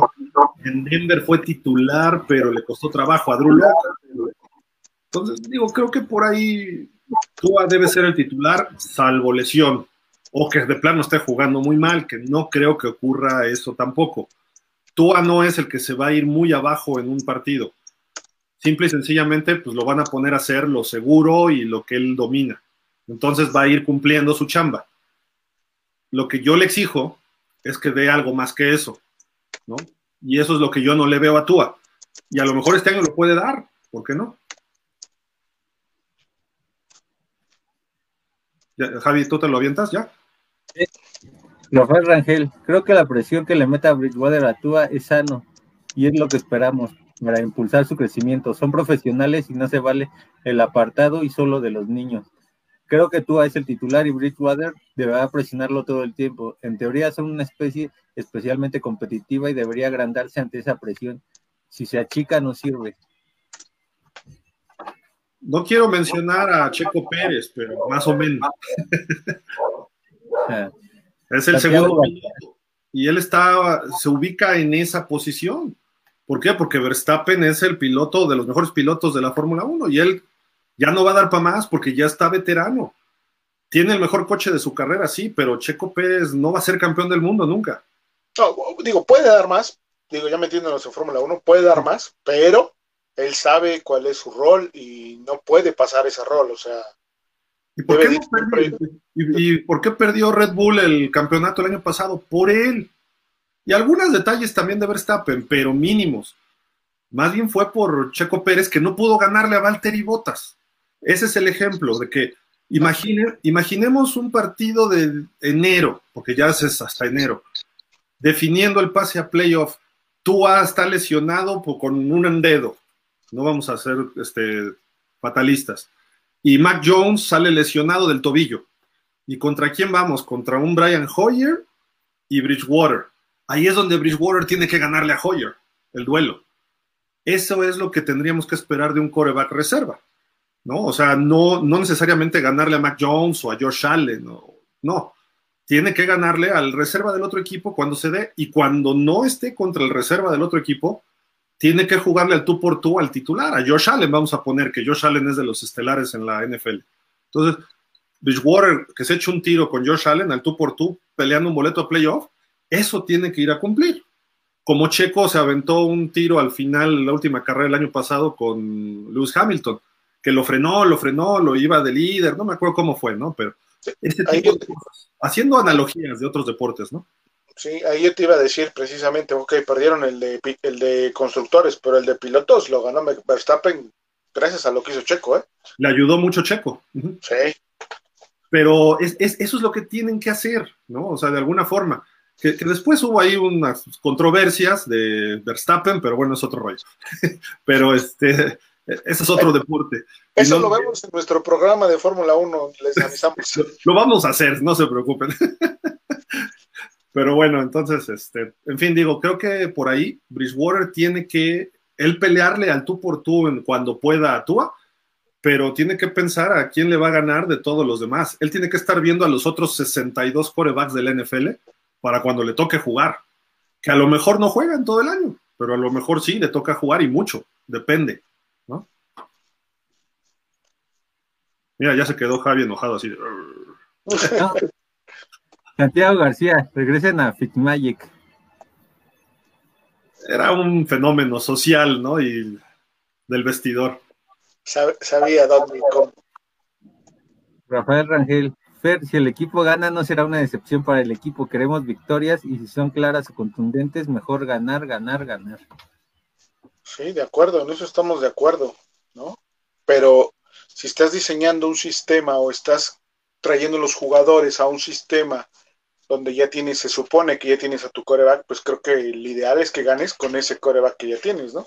Pero bueno, repito, hay que esperar a esa semana 1. Sí, de acuerdo. Joel Macedo, no tengo problema en que se haya ido Parker, aún quedan receptores de calidad. Mi problema es por qué se lo das a tu rival divisional para enfrentarlo dos veces. Mándelo a la nacional, por favor. Eso es lo que se siente feo, ¿no? Sí. Pero tampoco, digo, ya analicemos lo que ha producido pues el señor Parker en Miami, ¿no? ¿Y qué diferencia puede tener él en los Patriotas? También tiene un quarterback joven que no lo hizo mal este año y que va a mejorar, está mejor coachado, pero ya se fue McDaniels, el coordinador ofensivo. Y Belichick, su tirada es la defensa. Creo que iban a llevar a Adam Gase de coordinador, o no sé a quién tengan de coordinador ahora, ¿no? Pero no han ni siquiera nombrado a sus coordinadores, ¿no? Creo que sí, ¿no? La idea era jugar sin un coordinador defensivo nominal, no sé si con el ofensivo también.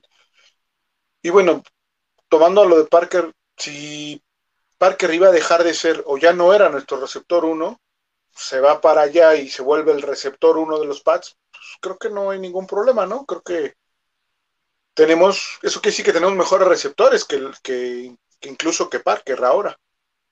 ¿Y qué produjo? Sí, realmente sí nos dio chispazos y nos hizo emocionarnos algunas veces, pero también cuando necesitábamos esa jugada donde uno de nuestros receptores lograra la anotación para ganar un juego, darle la vuelta o que fuera en específico muy contundente, no se vio Parker realmente. Nos dio más Matt Hollins en 2 temporadas que él. Sí, de acuerdo. Y lo dejamos. Ese sí me dolió. Ese sí me dolió, para que veas. Porque él iba creciendo con el equipo. Sí. Y aparte en equipos especiales. Que si no le hubieran robado 2, hubiéramos ganado a Jacksonville y Atlanta, creo, ¿no? Sí, la que nos decía Israel, recuerdo que era fumble. No, eso no era, Israel, ahí está el video. Ah, mira, sí. Eso fue playoffs de este año. Sí. Raval Chosno, hola Dolphins, ¿cómo están? Excelente tarde al panel. Se fue Parker, se veía venir. Lo que faltó fue un buen linebacker o un centro.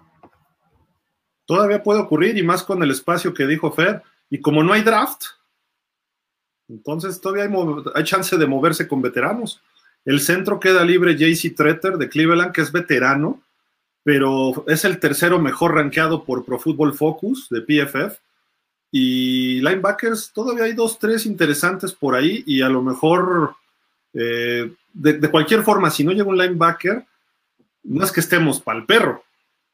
O sea, está aceptable. Digo, a mí no me convence Landon Roberts. ¿Cuál es el otro? ¿Cómo se llama este hombre? El otro que firmaron este año también. Oh, se me olvidó ahorita. Pero tenemos a Van Ginkel, a Baker. Sí necesitamos a alguien de peso, pero no lo vamos a encontrar. Ahorita no. Ahí sí era Bobby Wagner, porque no había otro disponible. Y se prefirió a los Rams. Bueno, Miami ni se preocupó por él. Entonces, pues por ahí va. Y en el draft, dudo que en tercera ronda nos caiga uno de los buenos linebackers, que vivían poquitos, además. Arrabal Chosno, lo de Teddy es solo hacerle presión a Tua para que salga, como se dice, a comerse al contrario.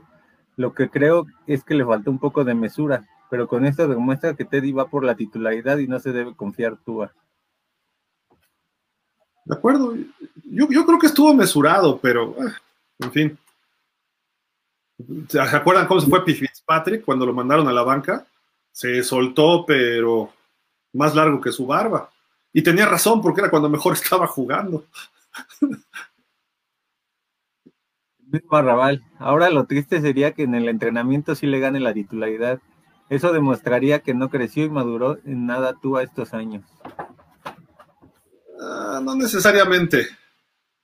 Puede ganársela y no es tanto eso, sino que a lo mejor tuvo mejor pretemporada Bridgewater por X razones, por colmillo, por saber manejar mejor un plan de juego nuevo, no lo sé, hay factores extra y no necesariamente significa que tenga más talento o cualquier razón, y a lo mejor Tua regresa a la titularidad en la temporada. Entonces no necesariamente es por ahí, pero sí son varios factores que los veremos de aquí a principios de septiembre, ¿no? Rafael Rangel, creo que es muy sano que en un equipo se pueda competir internamente por la titularidad en cualquier posición. Deben ser por 100% competitivos, por eso están ahí. Sí.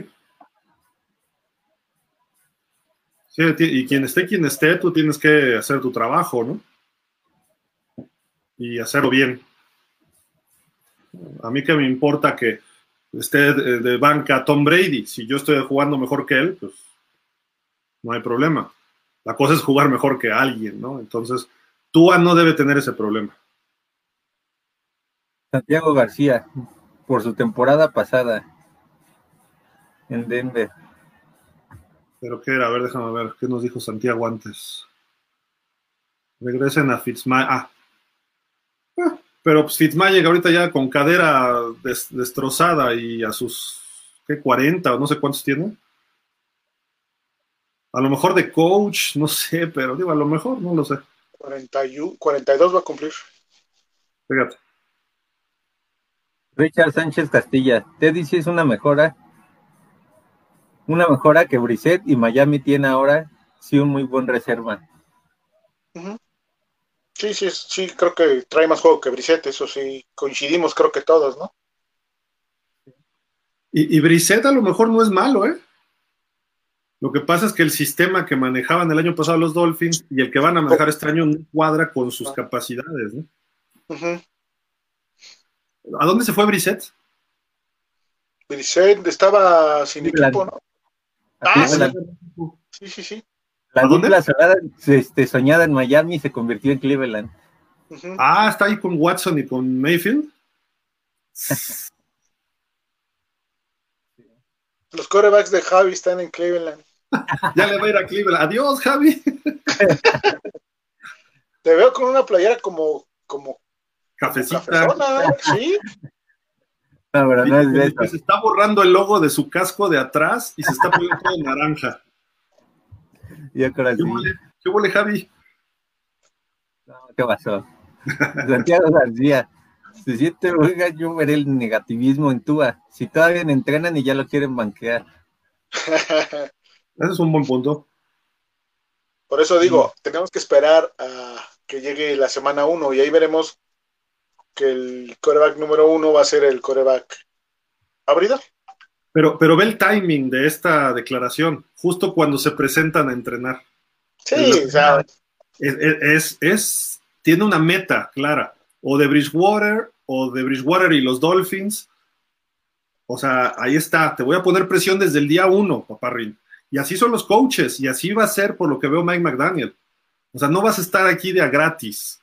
No estás becado, Tua, tienes que venir a trabajar. Y eso puede ser, si es que es lo que dice Javi, ¿no? De que está concertado. Yo creo que es más volada un poco de Bridgewater, ¿no?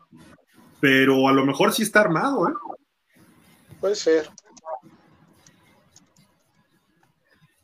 Aquí, una aparición especial. Israel Jesús Estrada. Brissett dijo el año pasado lo mismo, que él venía a ser titular y no estuvo ni cercano al aguador. Lamento decepcionarlos, pero tuvieron a Deshaun Watson y no lo cambiaron, porque tenemos a nuestra cabrita, pero no, es un delfín la mascota. yo no creo, no, a nuestra cabrita Tua Tagovailoa. ¿Por qué cambiarían a Teddy Bridgewater a ser titular? La lógica, no existe esa lógica, ¿no? Pero... Y no creo que no lo hayan cambiado precisamente por lo de Tua, por nuestro GOAT. Yo creo que no lo cambiaron por el quemón que se ha dado Stephen Ross, ¿no? Últimamente. Porque Stephen Ross seguro le dijo a Grier, oye, en octubre, oye, no está libre ahorita de culpas este hombre, pero en febrero vemos, y en febrero dijeron, ¿sabes qué? Espérate, porque mejor ya no nos va a resultar en relaciones públicas, porque si realmente te lo traes, se va a confirmar todo lo que dice Flores. Realmente Flores fue inteligente y maquiavélico para afectar a Ross.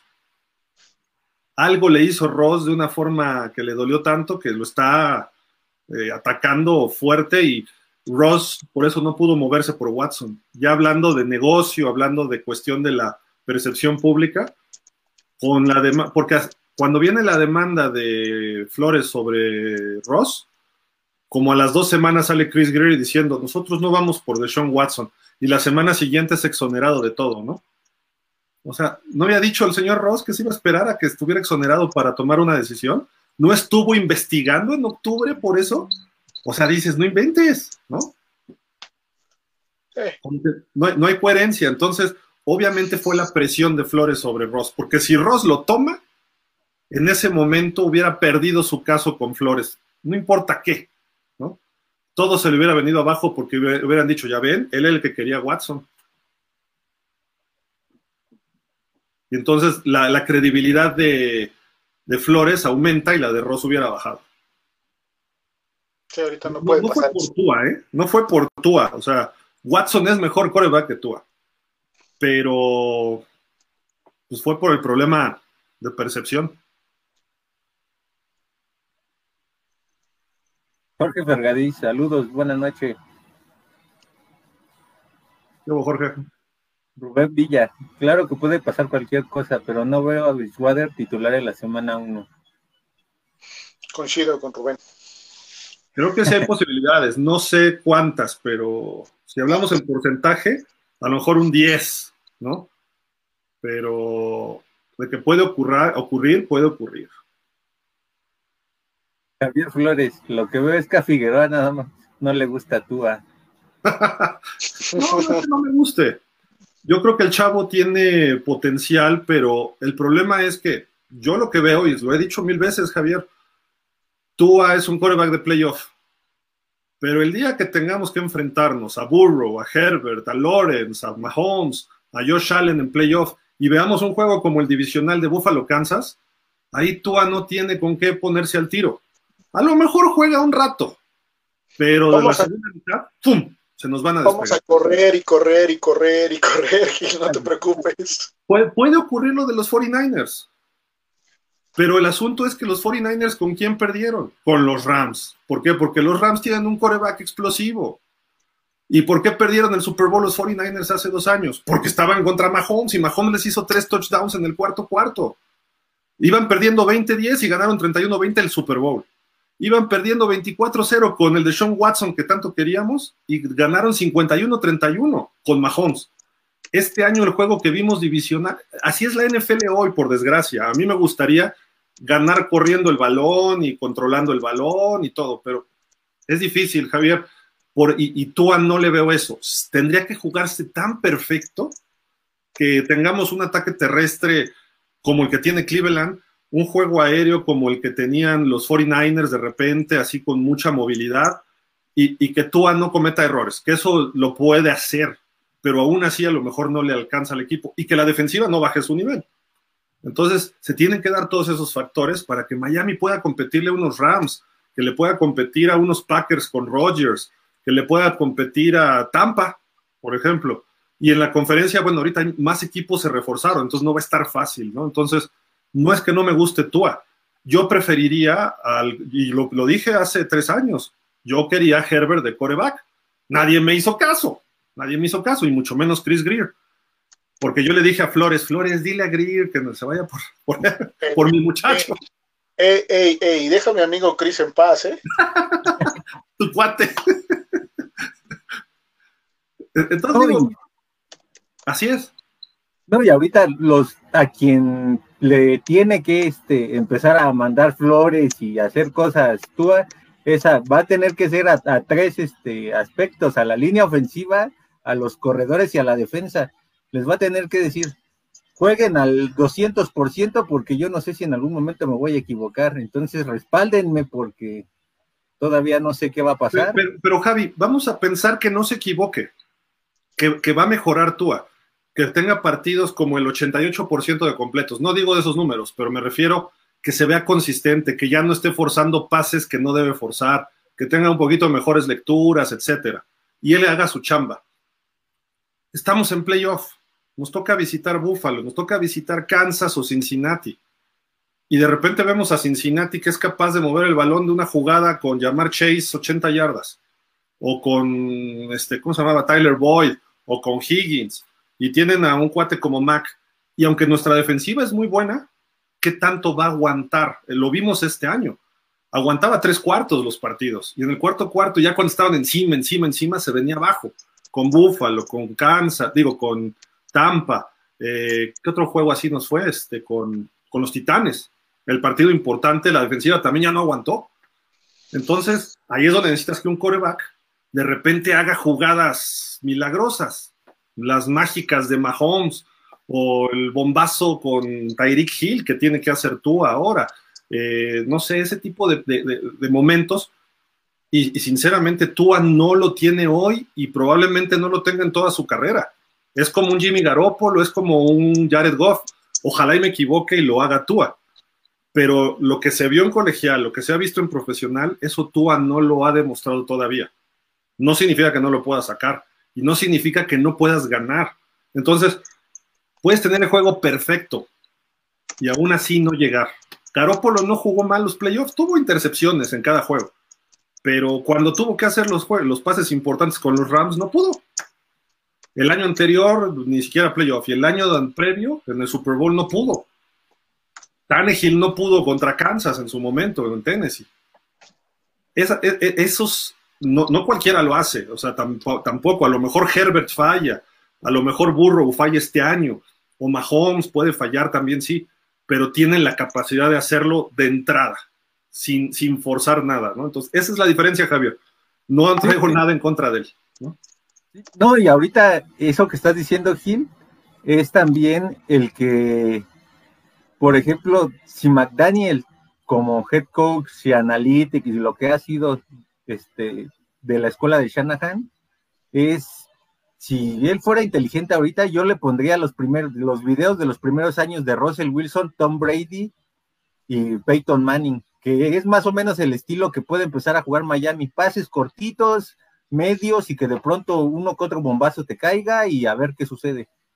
Yo es lo que le estaría pidiendo ahorita a McDaniel, que le empiece con Babel a sacarle ese tipo de cuestiones, mostrarle cómo se maneja un sistema de pases cortos y medios, para que después te salga un bombazo como el de Jets, que fue así, con cara de sorpresa hasta para los coordinadores. Bueno, esos coordinadores balines, ¿no?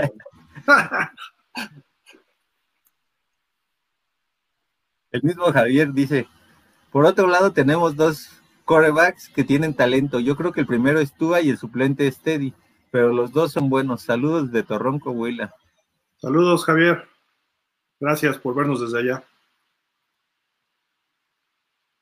Gracias, Spinachenko. Saludos a mi Nostra Gil, mi Fercho, Harry Howard, sin NFL, pero con ustedes no se siente la ausencia de nuestro deporte amado. De acuerdo. Azael Sánchez Barrera, buenas noches, voy llegando. ¿Qué otros movimientos ha habido? ¿O hay próximos movimientos? No hay nada todavía en el radar, ¿no? Bueno, ese ya fue, ¿no? Xavier Howard con su extensión de 5 años, ¿no? Se vuelve lo que parecía broma ese día, al día siguiente se confirmó y pues sí. Se logró. Yo hasta en una de esas. Sí, o sea, yo no creo que cumpla los 5 años, a lo mejor 3 o 4, ya dependiendo cómo vaya su nivel. Pero ojalá y sean 3 lo que dure, por lo menos a ese nivel, para que la defensa pueda llegar a un Super Bowl. Sí, exacto. Lo que sí es que lo obliga a ser determinante, o sea, tiene que ser una pieza clave no un partido sí y un partido no, o sea, todos los juegos tiene que estar presente Xavier Howard, todos los partidos, y ser referente y mover a la defensa, darle cambio de balón a la ofensiva, incluso hasta anotar, ¿no? Creo que debe ser muy, muy sobresaliente su actuación en por lo menos 2 años. ¿Se acuerdan el juego con los Ravens? No fue tanto Tua el que despertó al equipo, sino fue Xavier. Recuperó un fumble y lo devuelve para touchdown. Y a partir de ahí el equipo se puso las pilas, entra Tua y empieza a funcionar el equipo también. Ofensiva, ¿no? Y se gana ese juego y de ahí se enracha Miami. Entonces, eso tiene que hacer Xavier Howard. Y el juego 1 contra los Patriotas, ya nos iban a anotar. Y él provoca el fumble y lo recupera. Después de que había interceptado Nueva Inglaterra, algo así, no me acuerdo qué pasó, pero él es el que salva a Miami, ¿no? Entonces, 2 juegos, creo yo, de los 17 que tuvimos el año pasado, Xavier Howard nos ayudó o encendió una victoria o fomentó una victoria. Creo que puede dar hasta más, ¿no? Sí, tiene pero, que.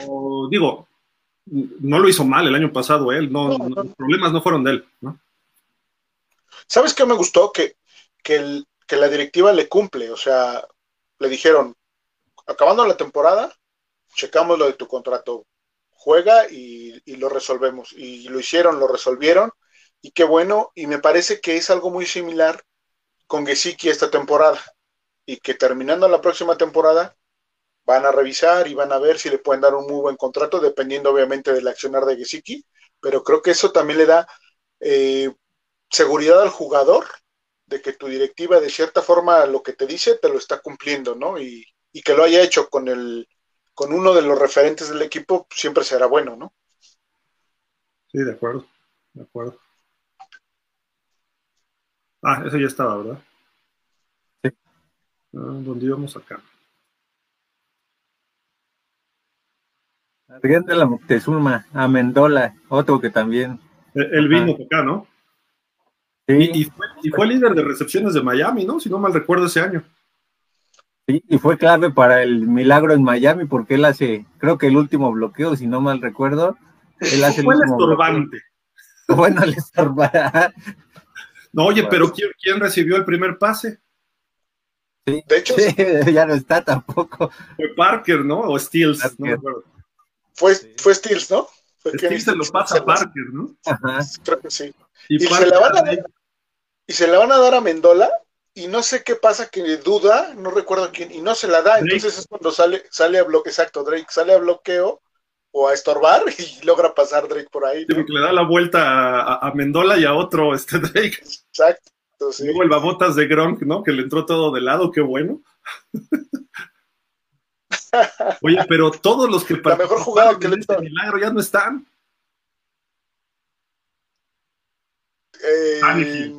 Steels, ¿no? Parker, Drake y Amendola que me bloqueó, y había un guard que llegó a bloquear al final también, no me acuerdo quién era, pero creo que también venía de los Patriots. Sí, creo que era el 63, no me acuerdo quién era, pero bueno, no te vayas tan lejos, ya ni el coach está. Sí, bueno. Ni siquiera el quarterback reserva, Brock Osweiler, ¿no? Pero bueno. Diego Said Murillo, según reportes le dijeron a Parker que él eligiera el equipo. Los equipos que hablan, que habían, Tejanos, Pats, Green Bay, y bueno, ahí se repite Pats, y él decidió jugar con Pats, prefirió pases de Mac Jones a pases de Aaron Rodgers. Pues sí, porque ahí el que queda mal es Mac Jones y no él. No, y en Packers pues no iba a ser el receptor 1, acá sí. ¿Quién sabe, eh? Porque en los Packers, pues ¿quién ahorita? Bueno, sí, ya no. Pues creo que ya nada más queda Lazard, ¿no? Lazard, porque Valdez el Scantling se fue a Kansas. Podría ser el número 1 y el tamaño de Davante Adams más o menos lo tiene. Yo creo que lo explotaría bien Rodgers, entonces yo creo que podría ser el 1 y además, pues seguramente en el draft los Packers van a tomar receptores y sí. Tienen 2 picks de primera ronda, entonces, y vienen buenos, pero en lo que los novatos agarran la onda, Parker podía tener un buen año con Rodgers, ¿eh?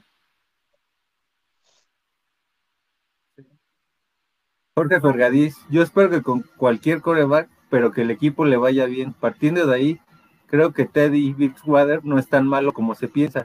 Le falta lo mismo que a Tua, corregir o mejorar ciertas cosas. Lo genial,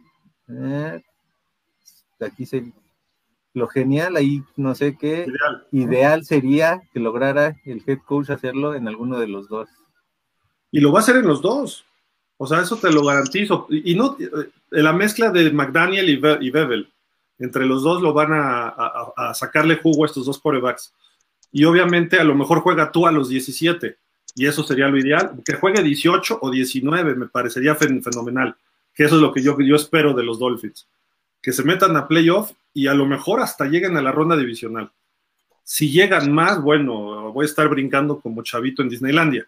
Pero, sí, no, pero la realidad es que yo veo eso, un comodín, y a lo mejor avanzamos a la divisional si se nos da favorablemente el draw de los playoffs. Entonces creo que por ahí va el rollo, ¿no? Pero, ¿va a mejorar Tua? O sea, si no mejora de verdad, que vamos claro, todos y damos una patada en el trasero, ¿no? O sea, claro.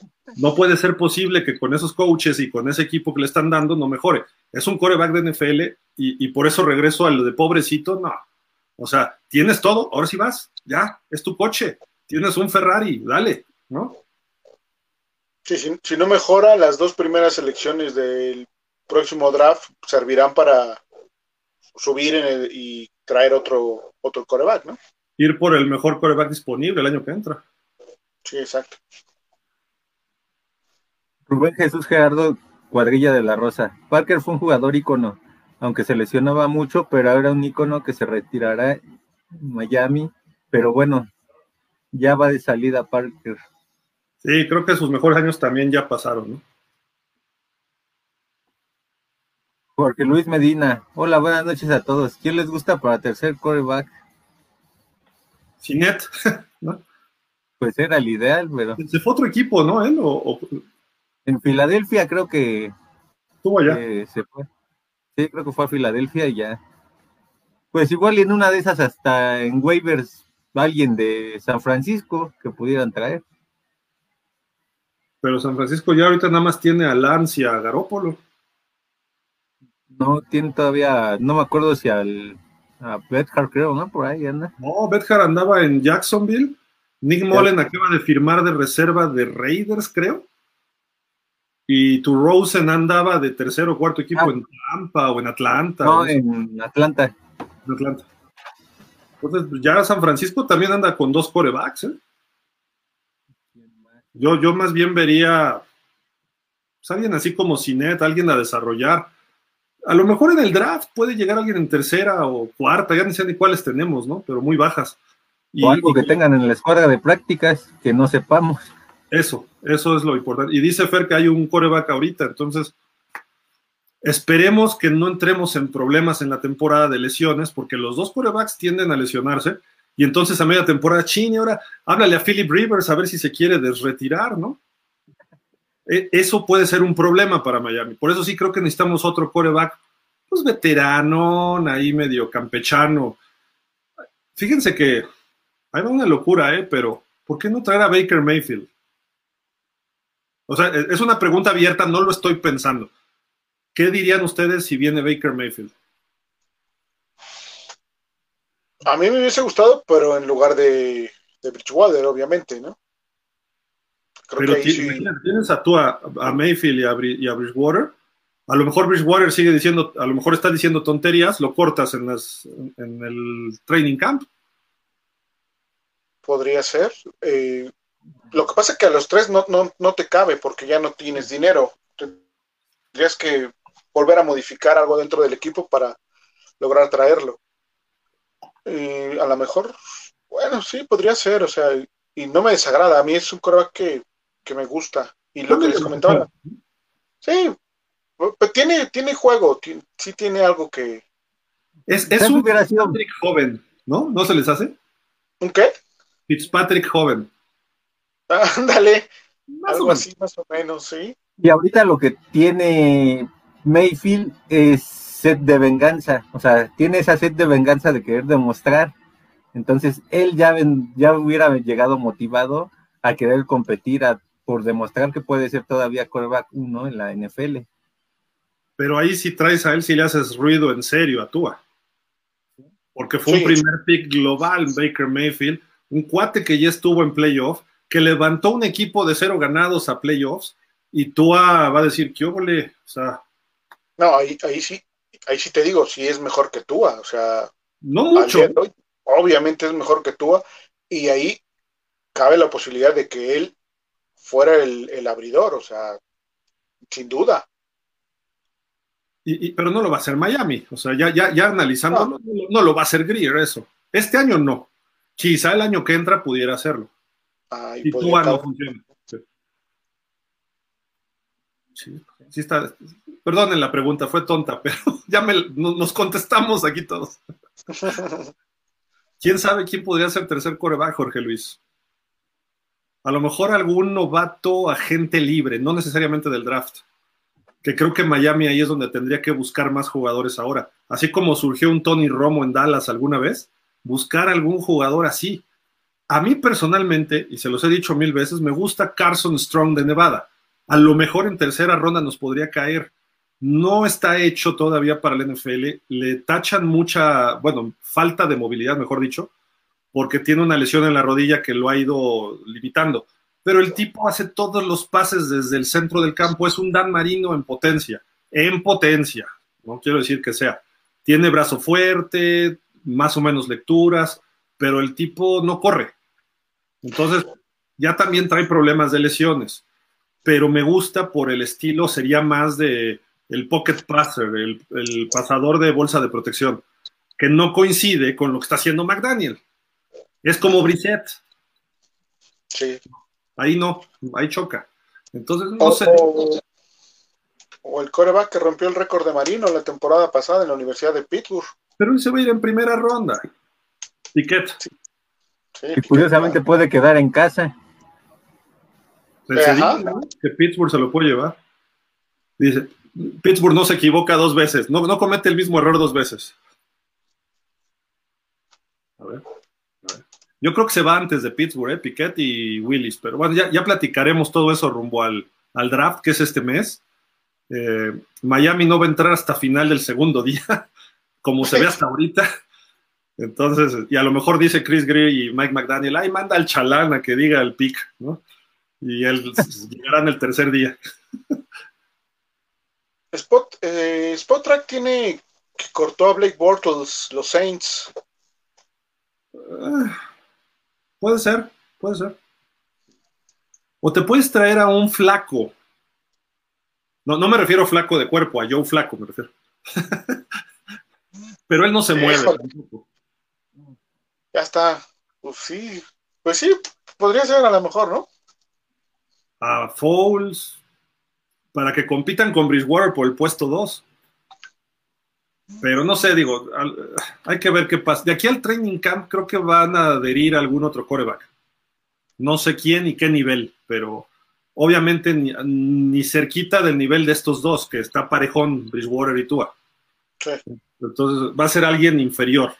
Porque si traen a Baker Mayfield, con permiso, Baker Mayfield puede ser titular este año. Flaco podría mandarlos a la banca los dos también, por colmillo, no por tanto talento.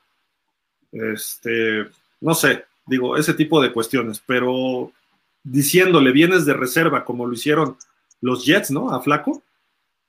Sí. Puede ser. Ahora, te puedes ir con 2 quarterbacks y tener a alguien ahí de escuadra de prácticas, y ya si empiezan a llegar las lesiones, que esperemos que no, entonces ya llamas a alguno de estos, ¿no? De emergencia. Que pues pasa seguido en la NFL, ¿no? O sea, no es algo... No, a nosotros nos pasó cuando Marino se revienta el tendón de Aquiles, ¿no? Trajeron hasta Jaworski, que creo que ya estaba retirado. Y era comentarista. Sí. Pero en fin, a ver quién, Jorge, ¿no? ¿Quién? Pues no sé. Me gustaría que regresara Sinet. Dasen Espinachenko, lo de Devante Parker era más que obvio que iba a salir. Sinceramente, es una pena que no haya despegado, porque es un muy buen receptor. Siempre le tuve fe, pero lástima que se fuera a los Pats. Hubiera preferido que se fuera a otra división o a la otra conferencia. Es el mismo sentimiento, creo, todos, ¿no? Alfredo Montaño, ya llegamos. ¿A dónde llegamos? Dinos. ¿A los playoffs? No es cierto, Alfonso, ¿cómo estás? Qué buena onda. Jorge Humberto, hola, buenas noches. ¿Ya dijeron algo sobre los comentarios de Teddy? Pues ya. Sí, empezamos con eso. Jürgen Max, otro trade de receptores con los Pats fue en noviembre de 2020 cuando Miami cambió a Isaiah Ford por una séptima condicional el 5 de diciembre. Un mes después, los Patriotas lo cortó y volvió a firmar en la escuadra de prácticas de Miami. Ah, también otro receptor a Pats, creo fue Malcolm Perry, pero ese fue cortado por Miami. Perry sigue en Nueva Inglaterra. Sí, Matthew Perry, el actor. Exacto, su amigo de Hill. Jorge Humberto, ¿qué hay sobre los comentarios de los colaboradores de CBS sobre que seremos el tercer lugar de nuestra división? No tienen idea, no les hagas caso. Están en Colorado y están fumando marihuana. Déjalos. ¿Quiénes? ¿Quiénes, Jorge Humberto? Dinos quiénes. ¿Cómo se llama este hombre, el cachetoncito de que escribe ahí? Ay, estaba creo que en NFL Network y luego ahí ESPN. Es bueno, pero parece nerd. Creo que usa lentecitos este chavo, pero tienen dos, tres buenos, pero creo que Miami ya... Nate Burleson, ¿no? ¿Cómo? Debe ser Nate Burleson, algo así, creo. No, él jugó... Este cuate es más reportero, insider. Ay, la Canfora, Jason La Canfora. Ah, sí. Este cuate, ahorita me acordé. Él, bueno, le pega una de 10, ¿no? Entonces, creo que esta es una de las otras 9, ¿no? Yo creo que Miami, si todo funciona como debe, no vienen lesiones, no ocurre una tragedia, Miami debe estar en playoff y por lo menos debe ser el segundo. Creo que hasta le podemos pelear a Buffalo lo que no le hemos peleado en los últimos años. No sé si les ganemos, pero les vamos a hacer juegos más cerrados. No sé qué opinan ustedes, Javi y Fer, pero... Y es que por lo que parece, la división oeste de la americana va a tener 3 boletos seguros, por lo que parece. Entonces, quién sabe. Miami tiene que pensar en, por lo menos, incomodar a Buffalo, en ganarle un juego, para saber si llegando la semana 14 o 15 puedes estar peleando por la división. Creo que algo que tú dijiste hace rato, Javi, es importante, ver cómo viene el calendario. No necesariamente tienes que variar algo, ¿no? Pero sí te afecta. El año pasado nos afectó. Si hubiera estado más repartido el calendario, a lo mejor no nos hubiera ido tan mal. Quizá hubiéramos estado en playoff. Pero, Fer, eso no debe importarte como jugador, como coach, como equipo, ¿no? O sea, tú tienes un equipo que estás armando para ganar. Y creo que Miami lo hizo bien este año. Sí, tú te preparas para competir las 17, 18 semanas que dura la temporada, ¿no? Y la idea es ganar todos los partidos, todas las jugadas están diseñadas para ganar. Ganar me refiero a ganar yardas o ganar una anotación o evitarla, ¿no? En el caso de la defensiva. Entonces, todo está estructurado para eso. No puedes decir, bueno, es que... En este juego, pues vamos a usar esto porque, pues, bueno, en el que sigue ganamos y en el que sigue de ese perdemos. O sea, es ilógico, ¿no? Y obviamente Miami tiene que apuntar hasta arriba a pelear la división con Buffalo. O sea, no hay de otra. O sea, de que tienen que quedar arriba de los Pats, tienen que quedar arriba de Pats, sí o sí. Y acercarse lo más posible a Buffalo. Yo creo que esta palabra tiene que ser en Miami la tienen que poner en todos los vestidores, consistencia, en todo, cada locker que hay en el vestidor, tienen que poner esa palabra, consistencia, porque no puedes a lo mejor darle un buen partido a Green Bay o a Buffalo y dar un pésimo partido contra Minnesota o Detroit, por suponer que son de los equipos más débiles. Minnesota no está tan blandito, Javi. No, pero se supone que tienes mejores armas y mejor staff de coacheo que ellos, entonces esperemos que esos partidos no vayan a ser el Jacksonville o el Atlanta de la temporada que viene. Ahora, siendo realistas, y no quiero sonar negativo ni lo contrario, no le ganamos a nadie fuerte el año pasado. ¿Por qué? Porque los Pats llegó a playoffs, enrachó, pero los agarramos en momentos malos a los Pats de los dos, tanto al principio como al final. Los Bills no pudimos, Tampa no pudimos, los Raiders no pudimos, que no era un equipo muy... O sea, era bueno, pero tampoco es el mejor equipo. Es mejor este año. Indianápolis despertó con nosotros. A partir de ahí empezó Indianápolis a jugar bien, pero ni siquiera calificó Indianápolis. El de Atlanta y el de Jacksonville no debimos perderlos por donde se le vea. Esos juegos no se debieron perder. Atlanta y Jacksonville, dije, sí, ¿verdad? Sí. Y después, los Ravens no eran lo que pintaban, ¿eh? Fue una victoria importante, motivacional, pero realmente ya cuando lo ves al final dices, pues Baltimore no asustaba tampoco mucho. Y Jets, Carolina, Gigantes, en mal momento los Carolina y Gigantes, los Jets, pues no eran competencia. Cuando venía Nuevo Orleans daba miedo, pero pues medio equipo estaba en la lista de COVID. No jugaron y les pasamos por encima. Es más, no los blanqueamos porque creo que Dios fue... O sí los blanqueamos, ¿no, verdad? Fue en 3 puntos, algo así, ¿no? Pero dices, era para humillarlos. Bueno, se ganó. Y cuando vino el bueno con Tennessee, sin Derrick Henry no pudimos.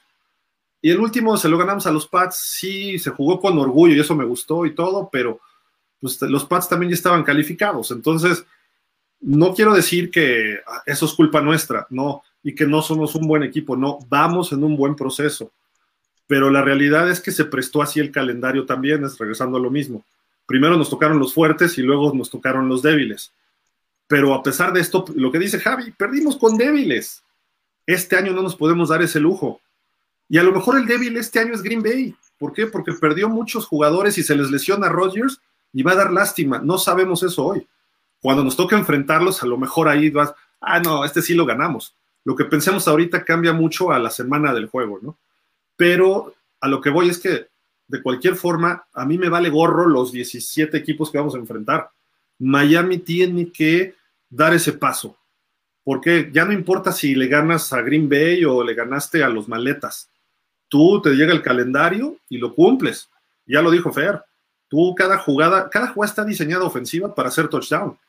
A veces dices, bueno, el corredor tiene que llevarse al último jugador, pero si todo el mundo hace su trabajo bien, aunque tú corras una directa poder en primero y 10 en tu yarda 1, la jugada está diseñada para que tu corredor se vaya a 99 yardas a touchdown, o sea, primero y gol en la 1 del otro lado, va a ser touchdown.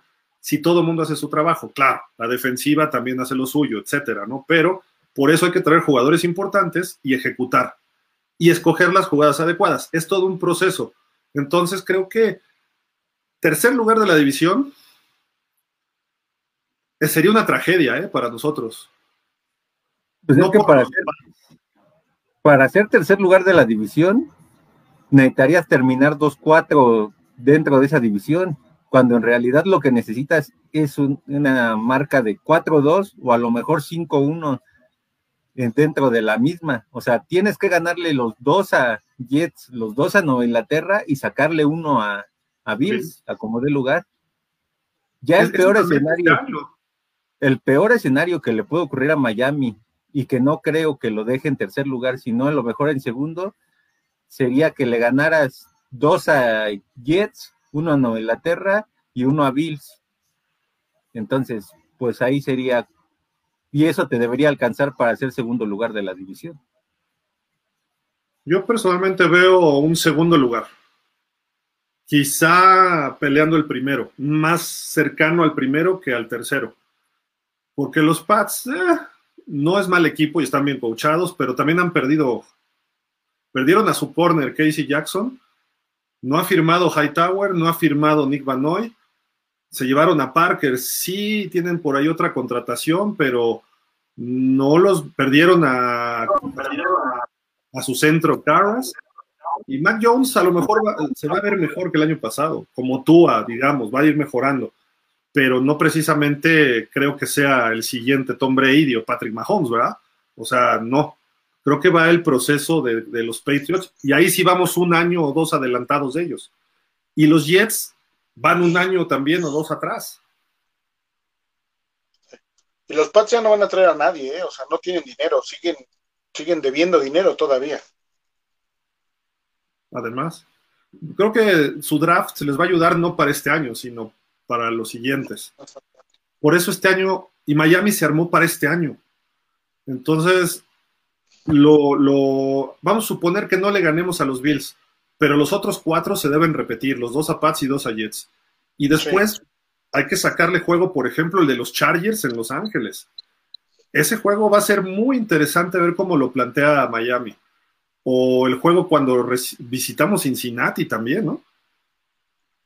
Sí.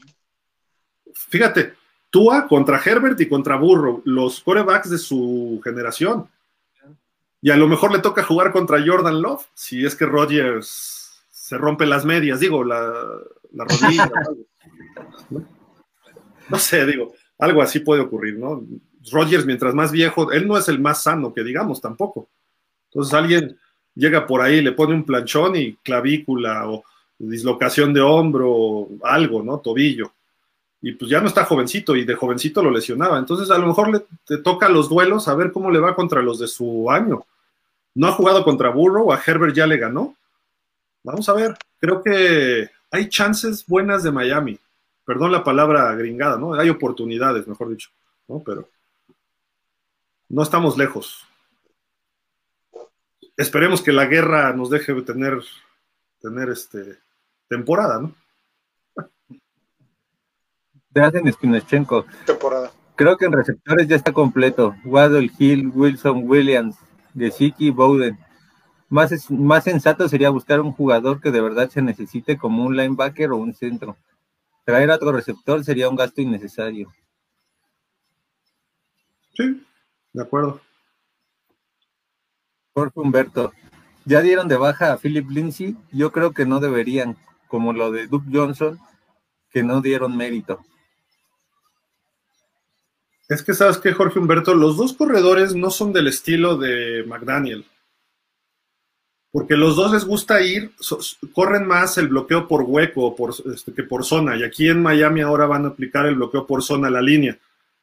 Antes, normalmente el juego terrestre es, tú eres el tackle, o bloqueas al tackle defensivo, o bloqueas al ala defensiva, o linebacker externo, lo que te tocaba.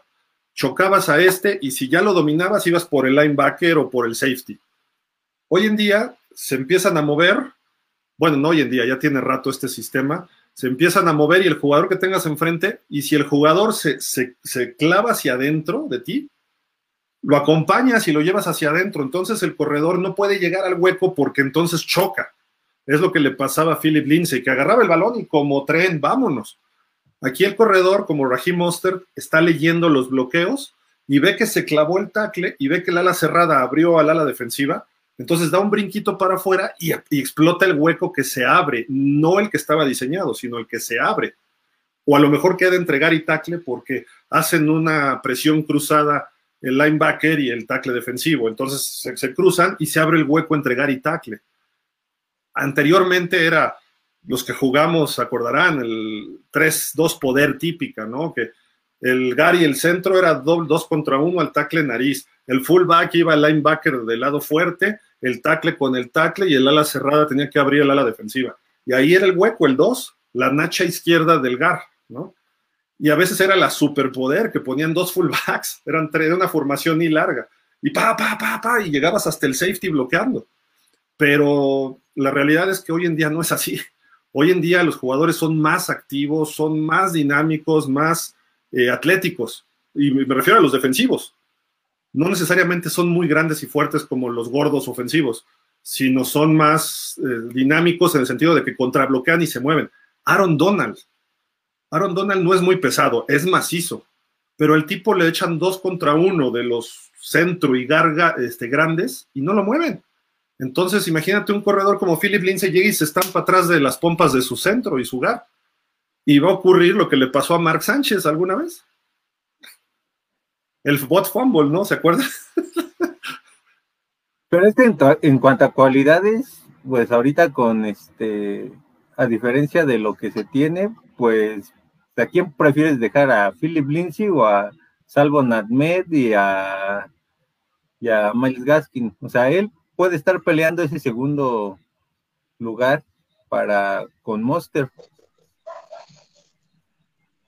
Pues lo trajeron a Chase Edmonds también.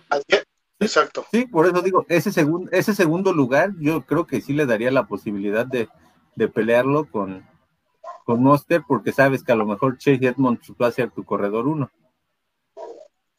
De hecho, al día de hoy están así, está Chase Edmonds, Raheem Mostert, Myles Gaskin y Shalvon Ahmed. Así están en la lista de Miami.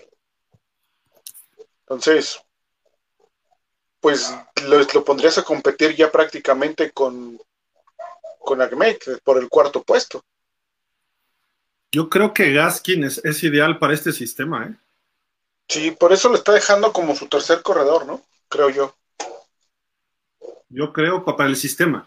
Y Ahmed lo puede hacer, también, pero no sé.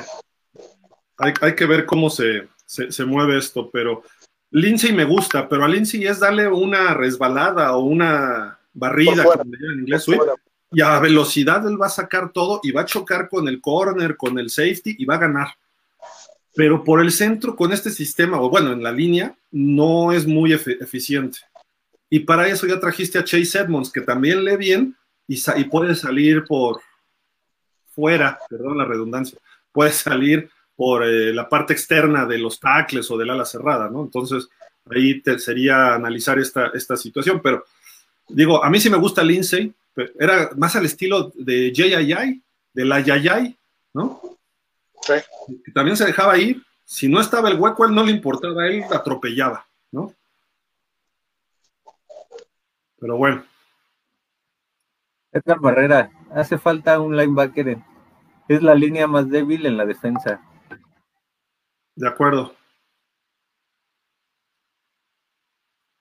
Jorge Hernández, cuando cortaron al head coach Flores, pensaba que esta temporada iba a ser perdedora. Después de la agencia libre se ve posibilidad de playoff. Creo que sí, Gos. Marco González, Elis Ochoa. Estamos seguros de que Javi le va a los delfines, siempre trae la mala actitud. No, es que no lo quise decir. O sea, yo lo pongo en cuanto al calendario, porque hay que revisar los últimos 4 o 5 años. Miami nunca tiene un inicio fácil. Nunca le ponen un Houston, un Jets. Siempre abre con equipos que en algún momento de la temporada pasada estuvieron o peleando playoffs o se quedaron a nada de playoffs. Y eso es lo duro del calendario de Miami, que nunca ha tenido un inicio que le pueda generar confianza. Al contrario, los rivales a los que enfrenta generan que el equipo entre en crisis rápido en lugar de empezar a agarrar ritmo de juego. Qué mala actitud ponéis, Javi, de veras. Marco, ya quedamos que Javi le va a sus Browns de toda la vida. A Watson y a Brissett le va. Ajá. A Raval Chesno. Hablas de la racha negativa de la temporada pasada, pero tenemos que reconocer que esas derrotas en parte fue por la actitud del equipo enfrentando el rumor de Watson, y si no se hubieran dado así desde la temporada pasada, estuviéramos en playoff. O sea que este año no hay excepción. Otro punto, de la racha mala, de acuerdo. Se terminó esa racha cuando ya se aclaró todo el humo de Watson, ¿no? Y Tua ya se sintió establecido, o sea, ya dijo, ahí sí me quieren, siempre sí me quieren. Estuvo arrancando su trébol de 4 hojas durante una parte de la temporada. Yo oí que Tua dijo, sí me quieren los Dolphins, excepto Javi. y Gil también. Jorge Fergadís, hablando de salarios millonarios, según yo, bajo contrato seguimos teniendo más de 5 corredores y por lo menos 2 de menos de $1 millón por año. ¿Estarán esperando a probarlos o ya se quedan con los que llegaron? Qué buena pregunta, Jorge.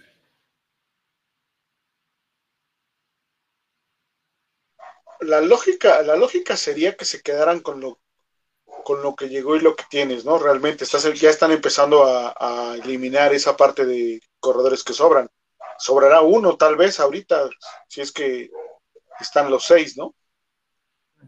5. A mí creo que Creo que va a ser la posición que más, junto con la de quarterback, si se llega a dar la pelea por la titularidad, de las posiciones que más me gustaría ver la batalla, porque yo siento que el segundo lugar, pese a que llegó Mostert, todavía no está seguro, y yo siento que Philip Lindsay sí es mucho mejor que Salvon Ahmed y que Miles Gaskin.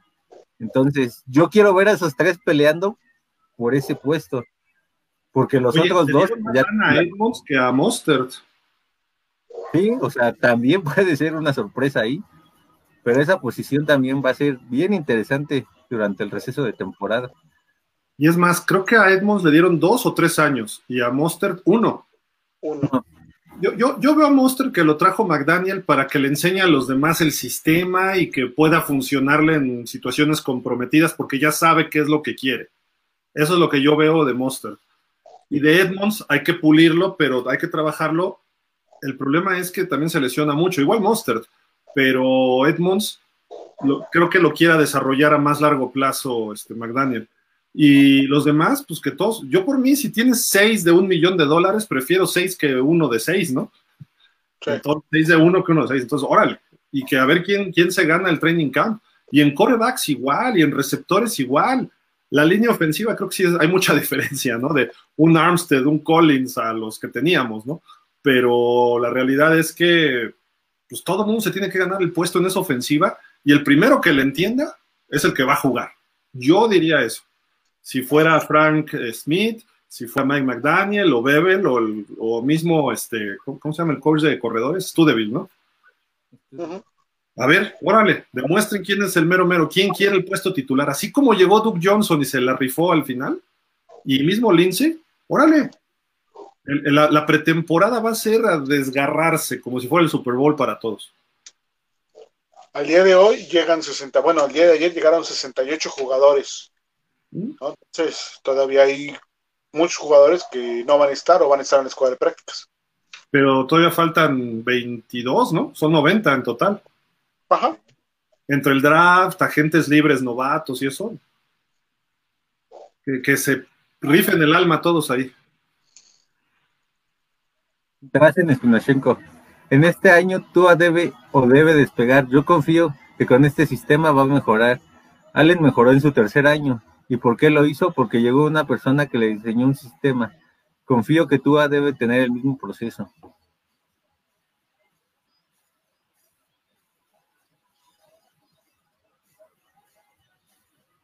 De acuerdo. Cuidado. Caballeros, buenas noches. Llegué tarde, pero alcancé a llegar. Eso es todo, Jesús. Mauricio Salgado Castro, Bridgewater se puso roñoso para venir hace 2 o 3 temporadas. Ah, ok. Pero no había nada formal, ¿o sí? O sea, pues se mencionó. Recuerdo, ¿no? Uh-huh. Pero nunca se concretó.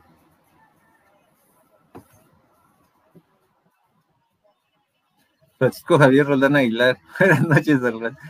Tua es una muñeca de cristal. Señor Roldán, ¿qué pasó? O sea, digo, sí. O sea, entiendo el comentario y todo. Sí, de acuerdo. Y también en Bridgewater ese es el problema, ¿no? O sea, si vamos a esas, Bridgewater también. Y creo que hay varios jugadores así. Raheem Mostert, Chase Edmonds. ¿Qué otro por ahí? A ver, déjenme recordar. Bueno, ya se fue Parker, ¿no? Pero queda Preston Williams. Que les haces así y ya se lesionaron. Digo, no los critico, es parte de, hay cuerpos que resisten, hay cuerpos que no, están muy trabajados, en fin, o sea, pero pues es parte del fútbol. Y al armar un equipo, no sé si recuerdan, en el 2010, los Packers fueron campeones. Y es el récord de un equipo que gana un Super Bowl con más jugadores en la lista de reserva en una temporada. Eran 35 jugadores.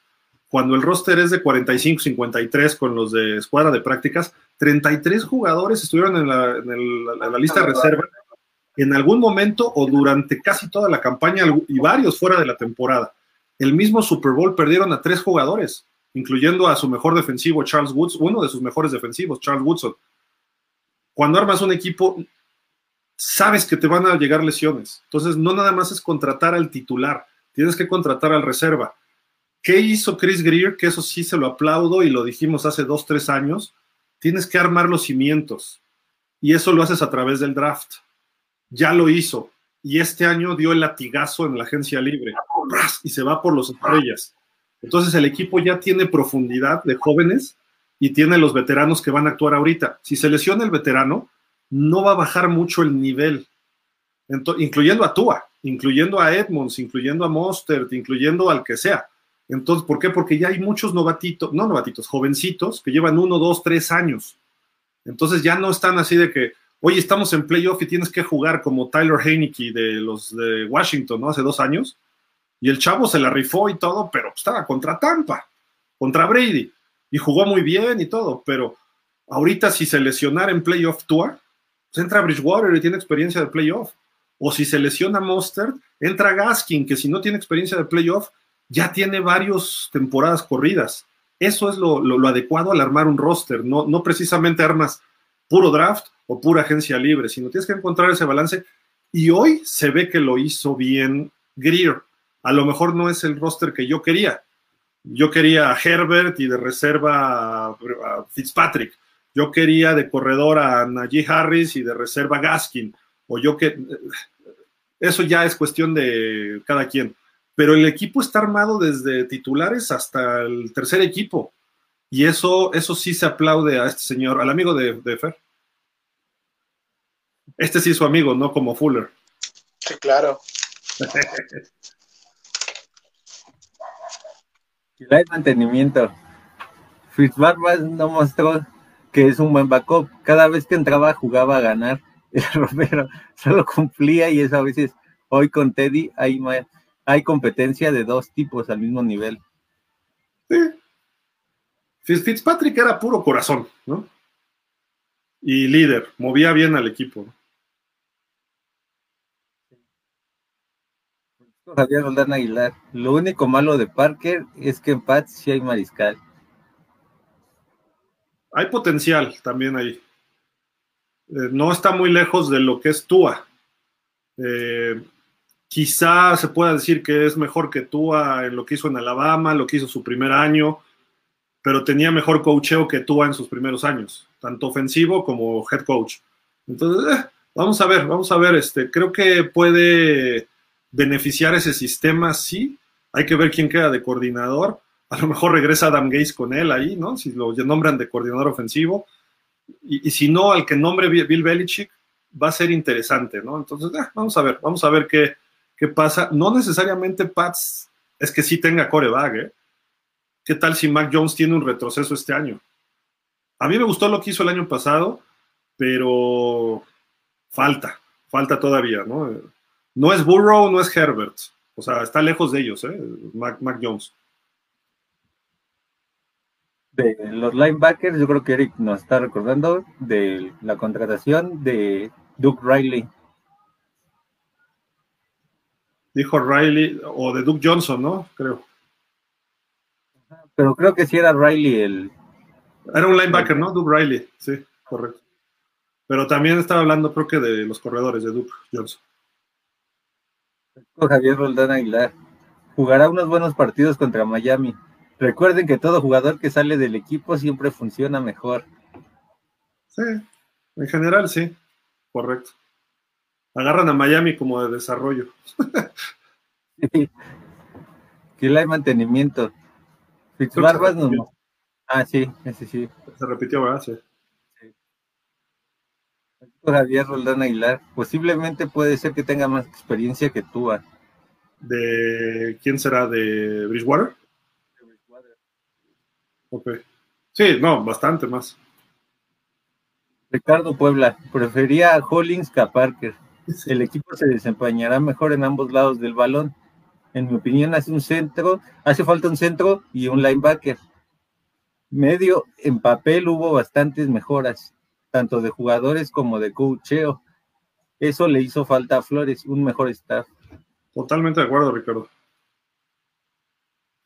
Jesús Delgado.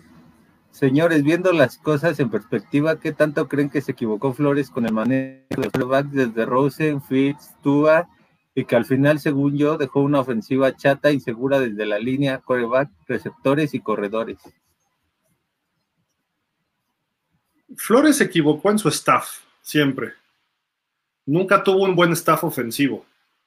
Tuvo a Chan Gailey, que era un buen coach, ya veterano de salida. Tuvo de asistente, ¿cómo se llamaba este otro hombre? El que fue coach de Indianapolis en el Super Bowl. Caldwell. Pero se enfermó y se fue el primer año. Tuvo a Chad O'Shea, que venía de los Pats y no funcionó. Decían que su sistema era muy complejo. Incluso Fitzpatrick dijo, está loco este cuate. Y el año pasado, el bodrio que hizo con dos coordinadores fue lo peor. Eso creo que eso era suficiente motivo para correrlo, ¿no? A Flores, porque eso no podía darse, menos en la ofensiva. Quizá en la defensiva hay un equipo ahorita que va a tener co-coordinadores, creo que es Nuevo Orleans o no sé quién, pero la defensiva es otro rollo. Es más fácil destruir. Cuando tienes que construir, tienes que tener una sola voz, tienes que tener una cabeza, aunque sea mala o sea buena. No hay, es que realmente nunca hay un plan de juego malo. El asunto es que hagas un plan inteligente y que se ejecute bien, ¿no? Y para eso necesitas jugadores. Y necesitas coaches también. Ahora, echarle toda la culpa a Flores no creo que es lo correcto. Yo creo que Grier no eligió a jugadores adecuados. Dejó ir a jugadores estelares en el draft. Dejó ir a Herbert, dejó ir a Harris. Esos dos tendrías tu 1-2 básico. Lo de Waddle es un acierto, lo de Phillips es un acierto. Austin Jackson huele a bust. No hay Vinogini, huele a bust. Christian Wilkins es muy bueno, pero le falta lo que nosotros esperamos de él. Yo quiero que Wilkins sea como Aaron Donald, un jugador que rompe la línea contraria. Y no lo ha hecho. Tiene jugadas buenas, pero sus jugadas más espectaculares son como ala cerrada, como ala cerrada, no entren son para gol. Yo quiero que Wilkins sea ese jugador que no, que cierra el hueco y que puede presionar al quarterback. Esa es su posición. No es estelar, está lejos de ser estelar. Sí es medio líder, tampoco es el líder absoluto de la defensiva. Entonces, ahí yo le echo la mitad de la culpa a Grier y la mitad de la culpa a Flores. Porque a un buen coach, tú le das jugadores regulares y los hace buenos. Y Flores no coachó a esos jugadores para ser buenos. Eran regulares y no los coachó para ser buenos. Y eso incluye a Tua. Yo creo que Tua es, no un error, pero se ve el error cuando ves que dejaste pasar a Herbert, ¿no? Y se veía desde antes, no era de ahí. Y además porque hubo indecisiones. El dueño quería a Burrow, el coach quería a Herbert y el gerente quería a Tua. Los tres querían cosas distintas, no se pusieron de acuerdo.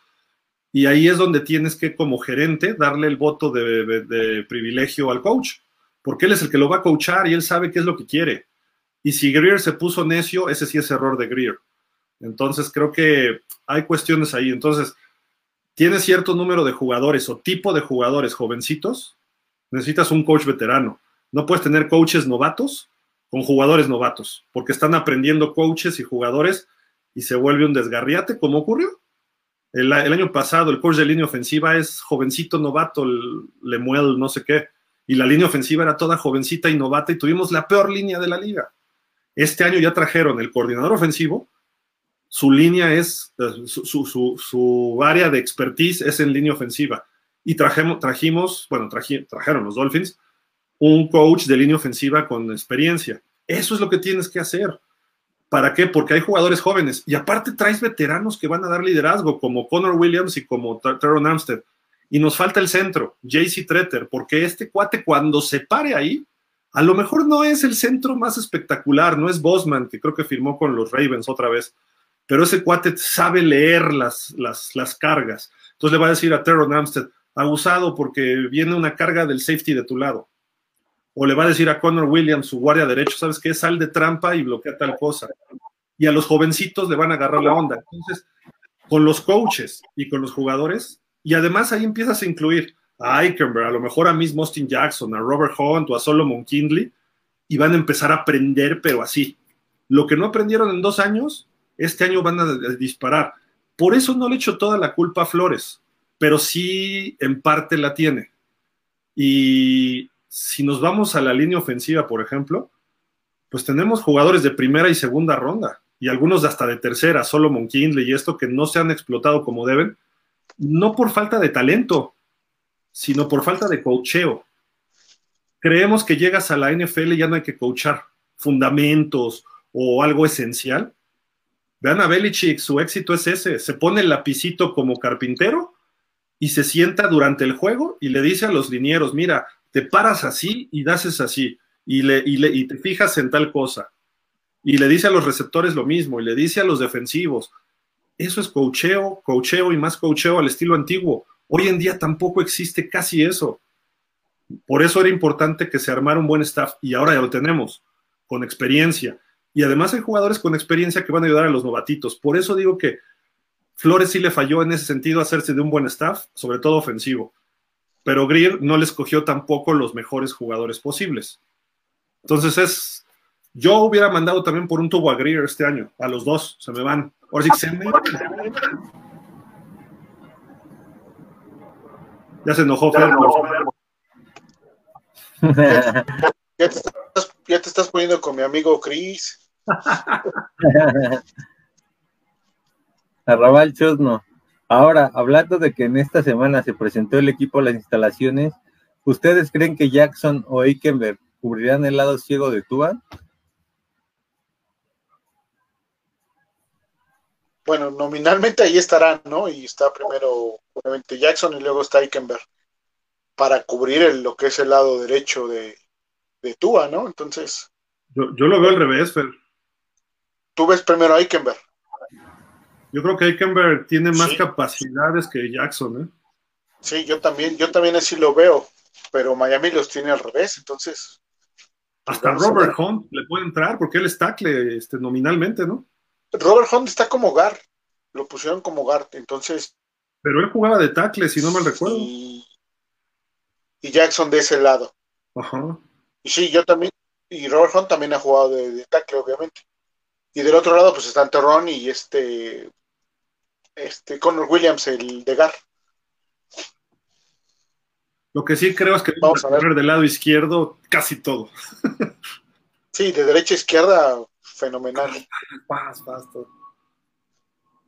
Yo vería a Eichenberg, el tackle derecho, quizá Hunt, y hay que ver si Solomon Kindley se va a quedar en el equipo o no. Creo que ese chavo tiene mucho potencial para ser un buen guardia, un guard. Uh-huh. Entonces hay que ver cómo estos nuevos coaches a lo mejor lo coachean y puede dar ese brinco exponencial él desde la banca, ¿eh? No lo activaron creo que en todo el año. Podría ser él y Hunt, ¿no? A lo mejor estar ahí, ver quién. Imagínate esos dos monstruos del lado derecho. Ya digo, ya sería demasiado que no bloquearan, ¿no? Pero bueno. Hay que ver también cómo se desarrollan. Ojalá que con este staff logren dar ese salto. Creo que ahora va a haber problema en escoger jugadores. Qué bueno, ¿no? Claro, es un problema que todos los coaches quieren. Siempre saber con quién vas a iniciar, ¿no? Pero no porque sean malos, sino porque tienes demasiada calidad y que no sepas a cuál de los dos poner, ¿no? ¿Quién se lo merece más? No, que los últimos 2 años era chin, tengo que meter a este. Casi era un volado, ¿no? Y perdí, y cuando el que cayera dices, chin, perdí. Exacto.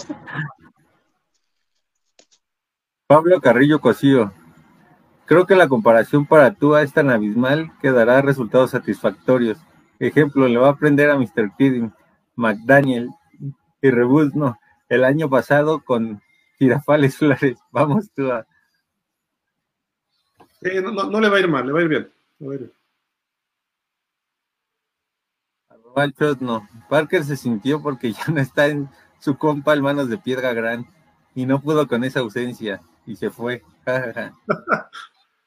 Pues es que ¿cuántos receptores han pasado cuando ha estado Parker? Jarvis Landry, Grant, ¿cómo se llama este hombre?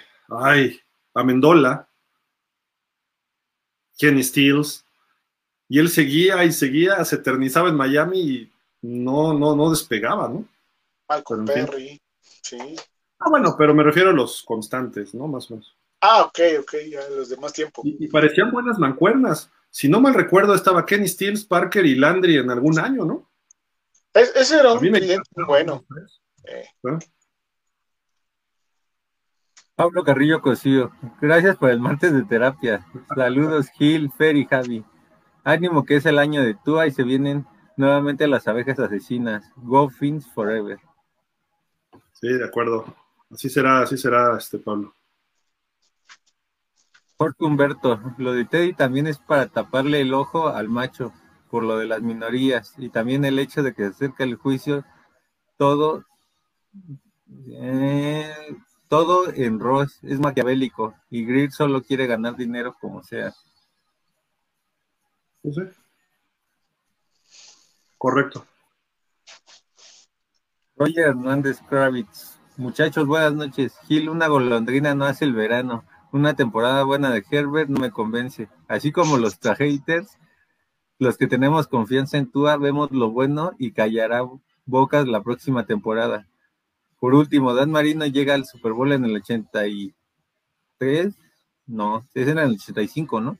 Fue en la temporada 84. Él llegó a la NFL en el 83. Ajá. Jamás volvió al gran juego. Es mi augurio para Joe Burrow y Herbert. Bajará mucho. Verán que sí. Go Fins. El asunto, Roger, es que tanto Herbert como Burrow llevan dos buenas temporadas. No es una, llevan dos buenas. Y ya llegaron hechos para la NFL. No tenían que desarrollarles nada. Digo, detalles, obviamente, ¿no? Y tienen la capacidad de hacer muchas cosas. El sistema que tú les pongas lo hacen. Y Tua no. Tua es para un sistema. Y aparte, súmale, en el caso del chico Gerber,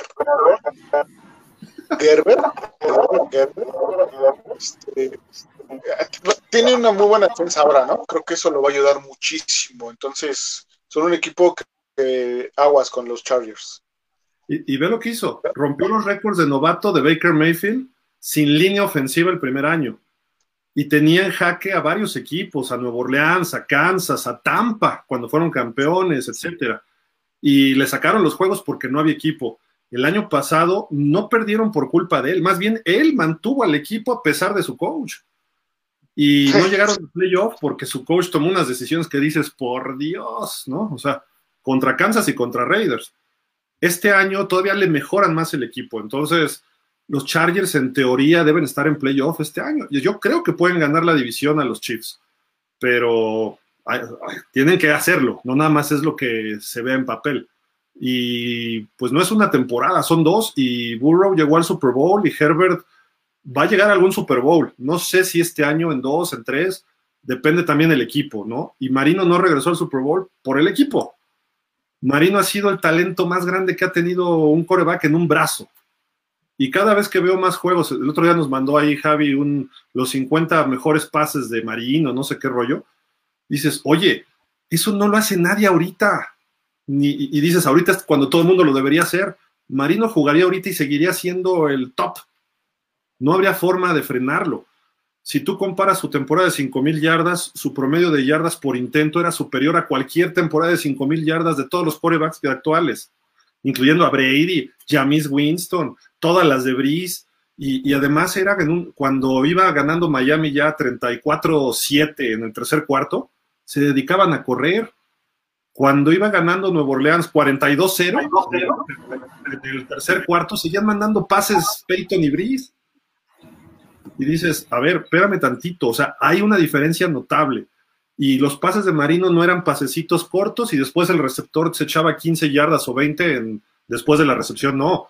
Él volaba el balón las yardas que corría Duper o Clayton en los hooks o en los escuadras, ¿no? Entonces, por eso digo que le tocó a Marino vivir en otra época, y por eso fue el mejor, porque nadie más lo hacía en esa época, pero creo que ni en esta nadie lo hace lo que hace Marino, ni Rodgers, ni Mahomes, ni nadie, ni mi muchacho Herbert, que es lo que más se le parecería, y hay que ver a Trevor Lawrence, ¿eh? Ojo, Trevor Lawrence cuando le empiecen a dar equipo, este cuate todavía es mejor que todos los que hemos dicho. Y en la NFL actual, el quarterback te lleva tan lejos como su calidad y se mantenga sano.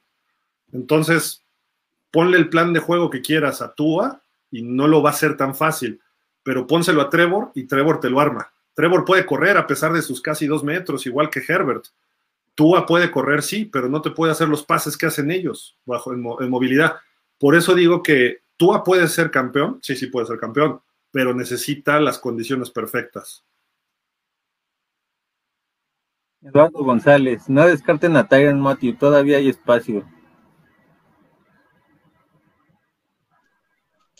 Creo que Mathieu se va a quedar en Nueva Orleans, ¿eh? Ya estuvo por allá hoy y es muy cerca que firme allá. Pero bueno, puede ser, también no lo descartamos hasta que no esté firmado. Aunque dijo hace una semana Grier, tu amigo, que no iban por él, ¿eh? Sí, no, era lo que te iba a decir ahorita, que no, dijo que no, pero... Él dijo no, nosotros no vamos por él. Lo voy a preguntar. Y yo no le vería sentido a Mathieu, ¿eh? No. Tenemos buenos safeties jóvenes. Sí, yo mejor busco un linebacker por ahí. Sí. Lo voy a preguntar ya muy en corto y ya les digo el próximo martes. Échale un grito a ver si aquí al final del programa...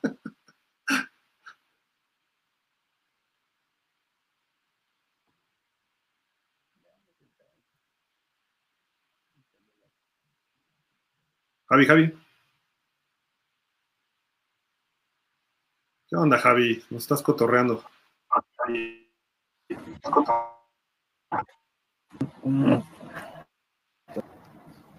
Ahí está, Javi.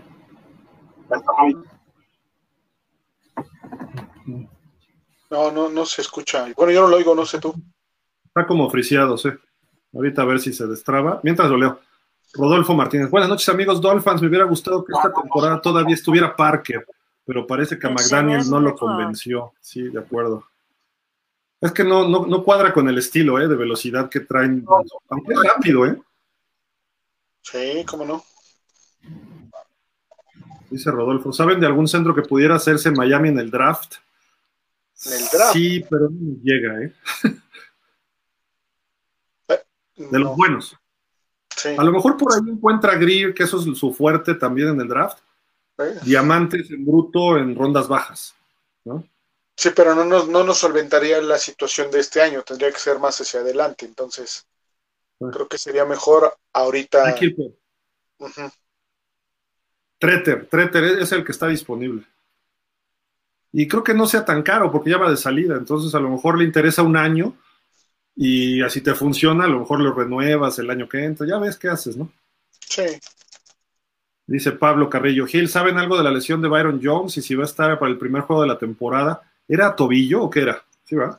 Sí, fue el tobillo, le hicieron una cirugía ahí en el tobillo, tenían problemas en un ligamento. Lo que se sabe es que sí, que va a estar para el primer juego de la temporada, tomando en cuenta que son 2 meses de recuperación lo que necesita. Todavía hay tiempo, pero no sé, habría que ver la recuperación, pero yo creo que sí, ¿no? Sí, no va a llegar obviamente al mismo ritmo, pero bueno, creo que va a estar muy cerca de alcanzar ese ritmo, ¿no? De acuerdo. Rodolfo dice, Martínez, esta temporada varios Dolphins deben dar el siguiente paso a ser de buenos a estrellas, como Phillips y apoyadores, sí, totalmente, hay varios, no nada más es Tua. Es Austin Jackson, es Christian Wilkins, es Jevon Holland, Brandon Jones, los safeties, Jerome Baker, creo que todavía puede dar más. Le falta todavía. Van Ginkel puede dar un brinco también. Jalen Phillips en su segundo año. Jalen Phillips, sí, claro. Baker y... ¿quién es el otro? Needham, creo que son los más veteranos ahorita ya en el equipo. ¿Y sabes quién podría también agregar? Ya bien pagado, a ver Ogba, ¿no? A ver qué tanto nos puede... Exacto. Creo que ya se debería meter, no sé si sea el líder de capturas, pero debería tener de 15 más o menos, alrededor de 15, ¿no? Esta temporada. Y eso va a ayudar a Phillips. Por ahí hay rumores de que Calais Campbell, algo así, alguien me dijo, pero no. Ya ha ido muy a la baja él en su carrera ya, ¿no? Sí. Además le tronó la rodilla a Tannehill de mala leche, ¿no? Entonces, no, ese no lo queremos acá. Cierto. Rodolfo, si todavía estaba no disponible, ¿no les gustaría que regresara a Miami? A mí sí, un año sí, por supuesto. Sería una gran diferencia. No, a favor. No, bueno, sí, la situación obviamente no. No creo que se dé por lo que pasó el año anterior, pero por calidad, experiencia, sí, por supuesto que sí me gustaría. De acuerdo. ¿Sabes? Si está disponible Donta Hightower, tráetelo. También. Tráetelo. Aunque él es más como Van Ginkel, entonces, no sé, te afecta. Creo que Van Noy sí es el linebacker que falta. Complementa. Sí. Por ahí había otro linebacker todavía disponible, pero no me acuerdo el nombre. Jürgen Max dice, el liniero que participó en el Miami Miracle haciendo una bloqueada clave era Ted Larsen. Gracias Jürgen, tú eres mi memoria, gracias. Sí. Entonces ahí confirmado. 3, ¿no? El número. Creo que sí. Sí. Confirmado, ya no están todos los que estaban en esa jugada. Sí. ¿Y cuándo fue? En el 17, ¿no? Sí. Temporada 17, oye, no fue hace mucho. Miguel Barranco, hola amigos, ¿qué tan cierta es una entrevista donde Hill mencionó que en Kansas tenían un Ferrari de quarterback y ahora está en un sedán? ¿Qué opinan? Eso es falso, fue del April Fool de Estados Unidos. Hasta le pusieron una foto de, ¿cómo se llama? De la conferencia que dio. No, eso es falso. Él se expresó muy bien de Tua y también de Mahomes, nunca los comparó, dijo, ya acabó aquel ciclo y estamos empezando este y quiero ya trabajar con Tua, bla, bla, bla. O sea, lo están haciendo para... Pues es el April Fool, como pusieron algunos de... Es como el Día de los Inocentes, pues, de los gabachos, ¿no? El 1 de abril, así lo usan, ¿no? Nos dice, amigos, los Saints cortaron al quarterback Blake Bortles. Ah, vamos por él de reserva. Pues es lo que dijiste, Fer. No sonaría mal. Lo leí ahorita. Creo que para ser el tercer quarterback, pues sería buena opción. Y pelear ahí con Teddy, ¿no? A lo mejor el segundo puesto. Y fue una primera ronda, llegó a una final de campeonato y estuvo cerca de llevar a los Jaguars al Super Bowl, ¿eh? Sí. Aunque ya se le ha pasado de reserva en todos lados, ¿no? Pero... no sería malo. No sería malo de reserva. César Thomason, Baker, excelente opción. Por fin estoy de acuerdo contigo, Tampa Hill. Pero sería sacar a Tua, César. O sea, creo que Baker sí sería para ser titular. Y era pregunta, yo no lo veo tampoco ahorita, pero a lo mejor el año que entra, si Tua no funciona este año y sigue Baker en los Browns ahí haciendo berrinches, a lo mejor sí Grier ya habla con los Browns, oye, sí hacemos el trade por este cuate, ¿no? Tenemos 2 picks de primera ronda, te sirven, tú soltaste mucho por Watson, órale, va. Y creo que caería bien. Dice, que Javi no se puede conectar más que por voz en su celular. Bueno, ahorita le damos velocidad a Javi, no te preocupes, ya estamos también por acabar. Pablo Carrillo, Gil, si la defensa mejora o se mantiene en comparación del año pasado y si la línea ofensiva mejora, no veo por qué Tua no eleve su eficiencia y con más armas. A playoffs seguro, Goffins. Sí, eso es lo que estamos diciendo, Pablo, de acuerdo, por ahí vamos. Jorge Humberto, Mayfield es un dolor de cabeza, sí. Todo el mundo habla de su soberbia y además es mentiroso y no le gusta entrenar. Y comparado con Fitz, con todo respeto, no hay comparación. Fitz siempre se divierte. Sí, correcto. Sí, no hay buenas críticas de él. Le falta algo de madurez. Pero Fitzpatrick la tuvo después de 10 años en la NFL, ¿eh? O sea, sí, se tardó. Aún así, creo que todavía no la tiene, ¿eh? No sé si lo vieron en el juego de Nueva Inglaterra-Búfalo en playoff. Estaba en Búfalo. Estaba un frío de la fregada. Y el tipo sin playera y gritando con la gente de Búfalo. Y con su barba. Y, o sea, chupando. O sea, pues eso tendrá 42 y sigue siendo el niño de 12, ¿no? O sea, entonces, por eso lo comparo más con Baker Mayfield, ¿no? Que Baker Mayfield sí es más de choque. Fitzpatrick es más del despapalle, pero... Y el talento se me figura. Tiene un brazo fuerte, hacen lecturas buenas a veces, pero luego tiene una intercepción que dices, no manches, o sea... Esa intercepción, pero ni en el Madden me la hacen, ¿no? Tenemos el tercer quarterback, Alex Raven, Chris Streveler. Estuvo en la escuadra de prácticas de Baltimore el año pasado, dice Jürgen. Pues ahora sí, ¿quién es él? No. Digo, está bien, es el tipo de quarterback que tendría que estar detrás de estos dos, ¿no? Sí. Y Mayfield siempre se ve amargado. Pues es que no le han salido las cosas como él pensaba, ¿no? También. Te digo que le falta mucha inteligencia, pero emocional, ¿no? César Thomason también. Yo Flaco también me late. Nos empezamos a entender tan paella. Arrabal dice, ¿se acuerdan en la temporada de la huelga? Salió un quarterback de Miami de buen brazo, un tal Mitchell, le decían el niño maravilla. Ah, sí, pero no fue la huelga, fue más para acá, cuando le rompieron el tendón de Aquiles a Marino. Scott Mitchell, ¿no? Ajá, en el 93. En la huelga estaba Woodley y Strock, y la otra huelga era Marino, pero ¿quién jugó los de prácticas? Era un 14, no me acuerdo ahí. Tiene un nombre raro que terminó además para datos estadísticos y para aquellos de las trivias, tiró el primer pase de touchdown en el estadio Joe Robbie, porque ese año se inauguró. Y entonces no fue Marino, sino fue este cuate, Dobler, un apellido raro, ¿no? No sé. Usaba el 14, y Miami creo que ganó uno y perdió dos de esos juegos de esquiroles.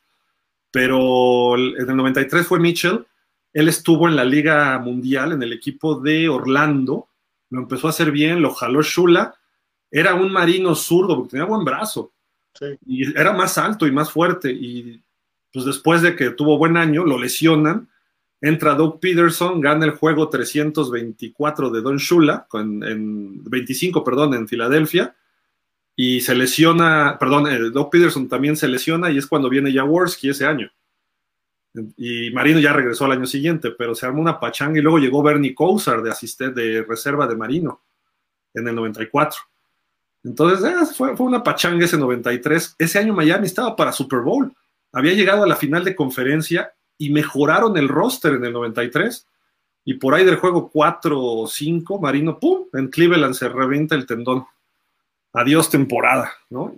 Y ha sido de los fracasos más grandes porque Miami iba 9-2 entre Marino y Mitchell y perdimos los últimos 5 juegos, íbamos de líderes de la conferencia, creo, y Miami se quedó fuera con marca de 9-7 porque perdimos los últimos 5. Y ese año, el último triunfo fue en el Texas Stadium, el día de dar gracias en la nevada, aquel juego nevando. Y curiosamente fue la última derrota de Dallas, porque se fue a ser campeón en el Super Bowl, y fue la última victoria de Miami, que quedó fuera de playoff, ¿no? Pero Dallas se fortaleció por el equipo que traía, con Jimmy Johnson, y Miami se debilitó porque no traíamos quarterback. Entonces, se volvió una pachanga ahí. Y ese juego estuvo Ron Jaworski de quarterback, el de la nevada. Pero en fin, fue una pachanga ese año dolorosa, es un año doloroso para Miami, pero ayudó para que el 94 fuera mejor, que también pintaba para Super Bowl y San Diego se echó un churrazo ahí que, bueno, y Stojanovic, no, bueno, calcetinazo que dio al final. Miguel Darío Pérez, hola, buenas noches a todos, en pausa los 2 minutos que me preocupaba un linebacker, ¿creen que ya nos llegue uno bueno? Pues ya no hay tanto que escoger, entonces hay que esperar a ver si por ahí cortan a alguien o se aparece alguien y probablemente lo traigan, ¿no? Había uno por ahí que pudiera ser, pero no recuerdo el nombre, ahorita lo checo. Gilay dice, Javi es el representante de la 4T, siempre dividiendo en sus comentarios. Es broma. Arrabal dice, Allen despegó por Stephon Diggs, ojalá y Tua despegue por Hill. Todo pinta para eso, ¿eh? Ojalá. Todo pinta para eso. Jürgen, no sé si recuerdan, pero Bridgewater despreció a Miami. Prefirió ser suplente de Brice para jugar el titular de Miami en el 19. En esa época todavía no teníamos al quarterback. Acababa de cepillar a Tannehill. Fitzpatrick todavía no entraba en planes ni se había hecho el trade por Rosen, de ahí el comentario de que Teddy Bridgewater se puso... Ah, ok. Sí recuerdo que se mencionó y lo quería Flores en su primer año. Sí. Pero no sabía que sí había oferta. Entonces no, por eso yo no me atreví a decirlo, ¿no? Pero sí, qué bueno que nos dices, Jürgen. Otro que recuerdo que despreció a Miami fue RG3. Ah, bueno. Quien prefirió ser suplente de Ravens que ser titular de Miami. Ay, sí, no tengo problema. No era malo, pero... Sí, pero tampoco nos iba a dar mucho. Es por eso que Grier no quiere quitar a Tua para no demostrar la manera en que se equivocó con Tua, dice el señor Roldán. Es que Tua todavía no está en su año que tiene que demostrar. Sí. O sea, lo que ha llevado ya fue aprendizaje, ya fue desarrollo. Ahorita es donde tiene que despuntar. Si acaba este año y Tua no hace lo que tiene que hacer, Entonces, a ver si Grier tiene la autocrítica de decir, no de decir, sino ir por otro quarterback el año que entra. Porque no lo va a decir, me equivoqué, pues no, ¿verdad? Sí. Pero a lo mejor toma una decisión de Baker Mayfield o un pick de alto del draft, no sé. Eso podría ser su movimiento, que sería aceptar. Dentro de todo, creo que no... Me duele decirlo, pero no ha hecho del todo mal Grier las cosas. O sea, en un esquema global, quizá no han sido los jugadores que yo hubiera tomado, porque eso ya nos daría otro nivel. Sí. Pero a final de cuentas está armando el equipo a su gusto y con la metodología que creo que coincidimos. Primero haces las bases y luego metes... O sea, primero haces la ingeniería civil y luego la arquitectura o el diseño, ¿no? Entonces, no puedes poner las lámparas bonitas hasta que no tengas construido el techo, ¿no? Y eso es lo que estaba haciendo, construyendo columnas, paredes, ventanas. Bueno, no, ni siquiera ventanas, porque las ventanas es acabado, ¿no? Entonces, el repechaje, repellado, techos, y ya después, a ver, así entra en el diseño, ya entra Tyreek Hill, Terron Armstead, etcétera, todos estos jugadores, ¿no? Digo... lleva un proceso lógico, ¿no? Lo lo destacable es que no se ha salido de ese proceso. Creo que eso es lo importante. Lo ha mantenido, aunque ha tenido críticas, aunque ha fallado, se han equivocado en algunas cosas, pero ahí sigue en el proceso y hasta ahorita, por lo menos, lo que va de esta agencia libre lo ha hecho creo que bien. Yo decía que desde el año pasado tenía que ir por 2-3 estrellas y no lo hizo. O sea, sí contrató agentes libres, pero este año fue donde ya se disparó y lo hizo bien, bastante bien. Dice Torres, saludos desde Tijuana, ¿qué tal? ¿Cómo estás? Uri Re, buenas noches Dolphins, oigan, no digan que va a haber problema para elegir tanto talento en la línea, así pensamos el año pasado de los receptores y miren qué sucedió. Sí, está bien, ya no lo vamos a decir, Uri. Calladitos nos vemos más bonitos. De acuerdo, Uri. Señor Roldán, esos 50 pases es lo mejor que he visto en la NFL. Marino es el más grande, sí. Era impresionante verlo jugar. Rodolfo Martínez, buenas noches, Javi, tienes razón, que peguen la palabra consistencia en los lockers y también una estampita del Santo Niño de la Salud para que Tua no se lesione. Como la película del béisbol que me gusta, la de Major League Baseball, que tenían ¿cómo se llamaba donde sale Charlie Sheen de pitcher, pero sale un chavo que es pues, isleño, ¿no? No sé de dónde, pero tiene sus santitos de vudú y cosas. Sí. Un cuate altote, fuerte, ¿no? Sí. Pues de raza negra, sí. Y que le rezaba y luego se vuelve budista en la 2 y los combina y pegaba puro home run. Algo así hay que hacerle a Tua, no te lesiones, o sea, no te arriesgues. Rodolfo Martínez, Grier ha de estar poniendo changuitos para que Tua despegue esta temporada, porque si no, con todo, y los jugadores que trajeron, que para él sería un fracaso. Que incluso, pues todavía tiene otro año de contrato en teoría, Tua. Este va a ser su tercero, tiene un cuarto. Si este año se ve progreso, obviamente en el cuarto le puedes dar su extensión de contrato. Y este año tiene que ser... más allá de números, playoffs, que se vea la consistencia. Por eso lo que dices, Rodolfo, estoy de acuerdo, ¿no? Y lo que dijo Javi, consistencia.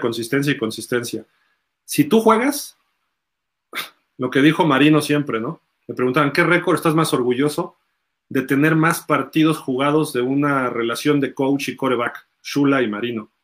Decía, porque lo importante para un quarterback es estar en los juegos y que tus compañeros te vean, y después te vas ganando la confianza, obviamente estando ahí. Él no perdió un juego hasta que le rompieron el tendón de Aquiles. Bueno, se rompió el tendón de Aquiles, que fue después de 10 años. Entonces eso habla de consistencia, o lo que hizo Brett Favre, o los Manning, que duraban un chorro, o Brady, que también ha durado una eternidad, ¿no? Dice Arrabal, no me recuerdes el 94, Giles, Stan Humphries fue el único partido bueno que yo le vi sobresaliente, ¿y para qué? Pues, ¿sabes qué jugó? ¿Te acuerdas de ese corredor Natron Means? Ese cuate estaba tremendo y ese fue el que nos acabó. Y Humphries hizo su chamba. Marino dio un juegazo, pero después Miami nos dieron la vuelta en la segunda mitad y fue horrible. Ese día No lloré porque ya estaba grandecito, pero ganas no me faltaron. Pablo Carrillo, buenas noches, Gilfer, Javi. No soporto los buenos deseos que tenemos para tú. Confío que a mediados de temporada va a pasar de tú a haters a tú a lovers. Saludos, buenas noches, Masters, y gracias. No soporto los buenos deseos que tenemos para tú. O sea, ¿eres hater? No entendí, ¿sí, verdad? Pues, a lo mejor está siendo sarcástico, ¿no? La primera parte.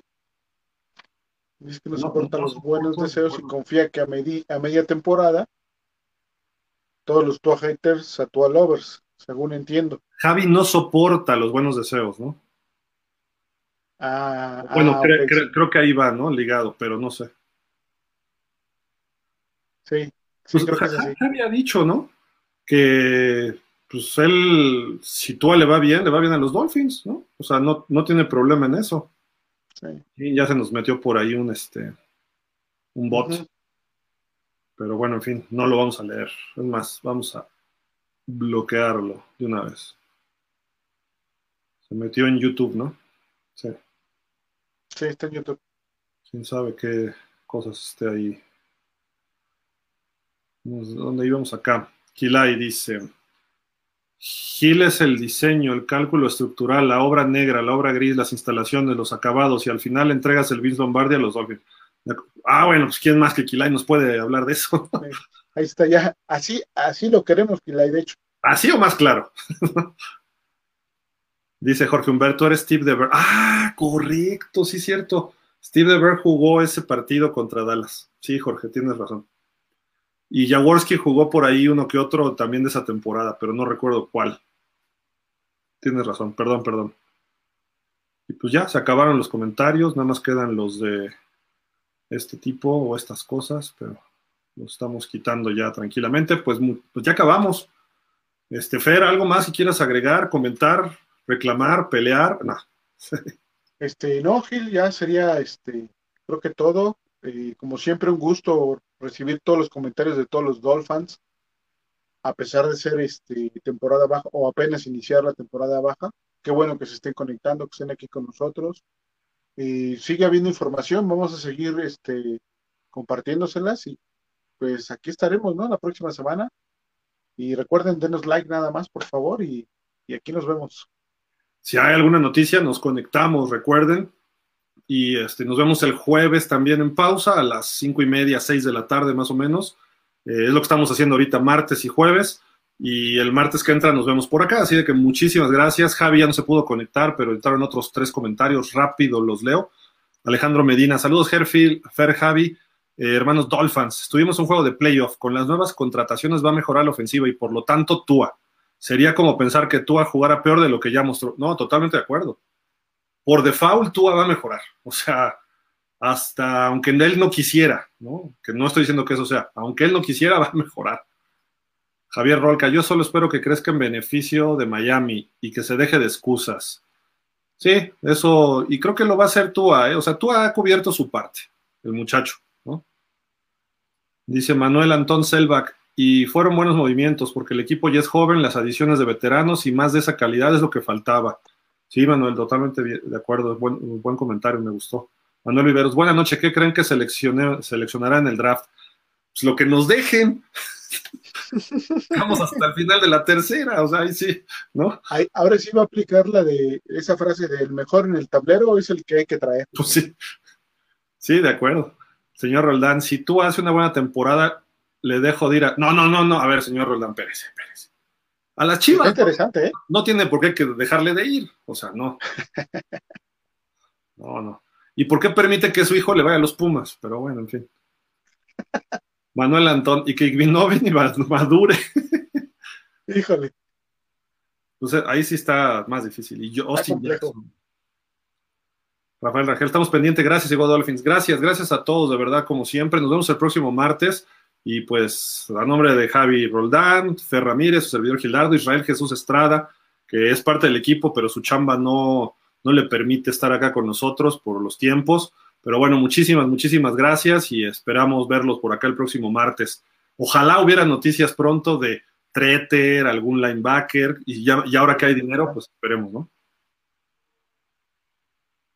Por cierto, falleció Doug Sutherland, el liniero defensivo de los Vikings de hace ya muchos años, no sé si algunos lo ubiquen.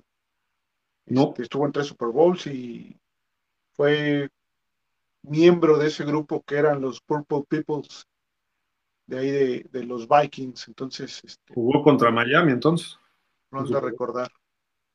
Bueno, pues ahí está, muchísimas gracias, amigos.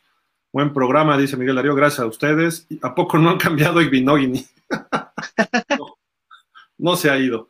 Bueno, no, ahora sí está todavía. Nos vamos, muchísimas gracias, pásenla bien, buenas noches, descansen, cuídense y nos vemos el próximo martes, si no ocurre algo antes favorable para los Dolphins. Buenas noches, que la pasen bien, bye.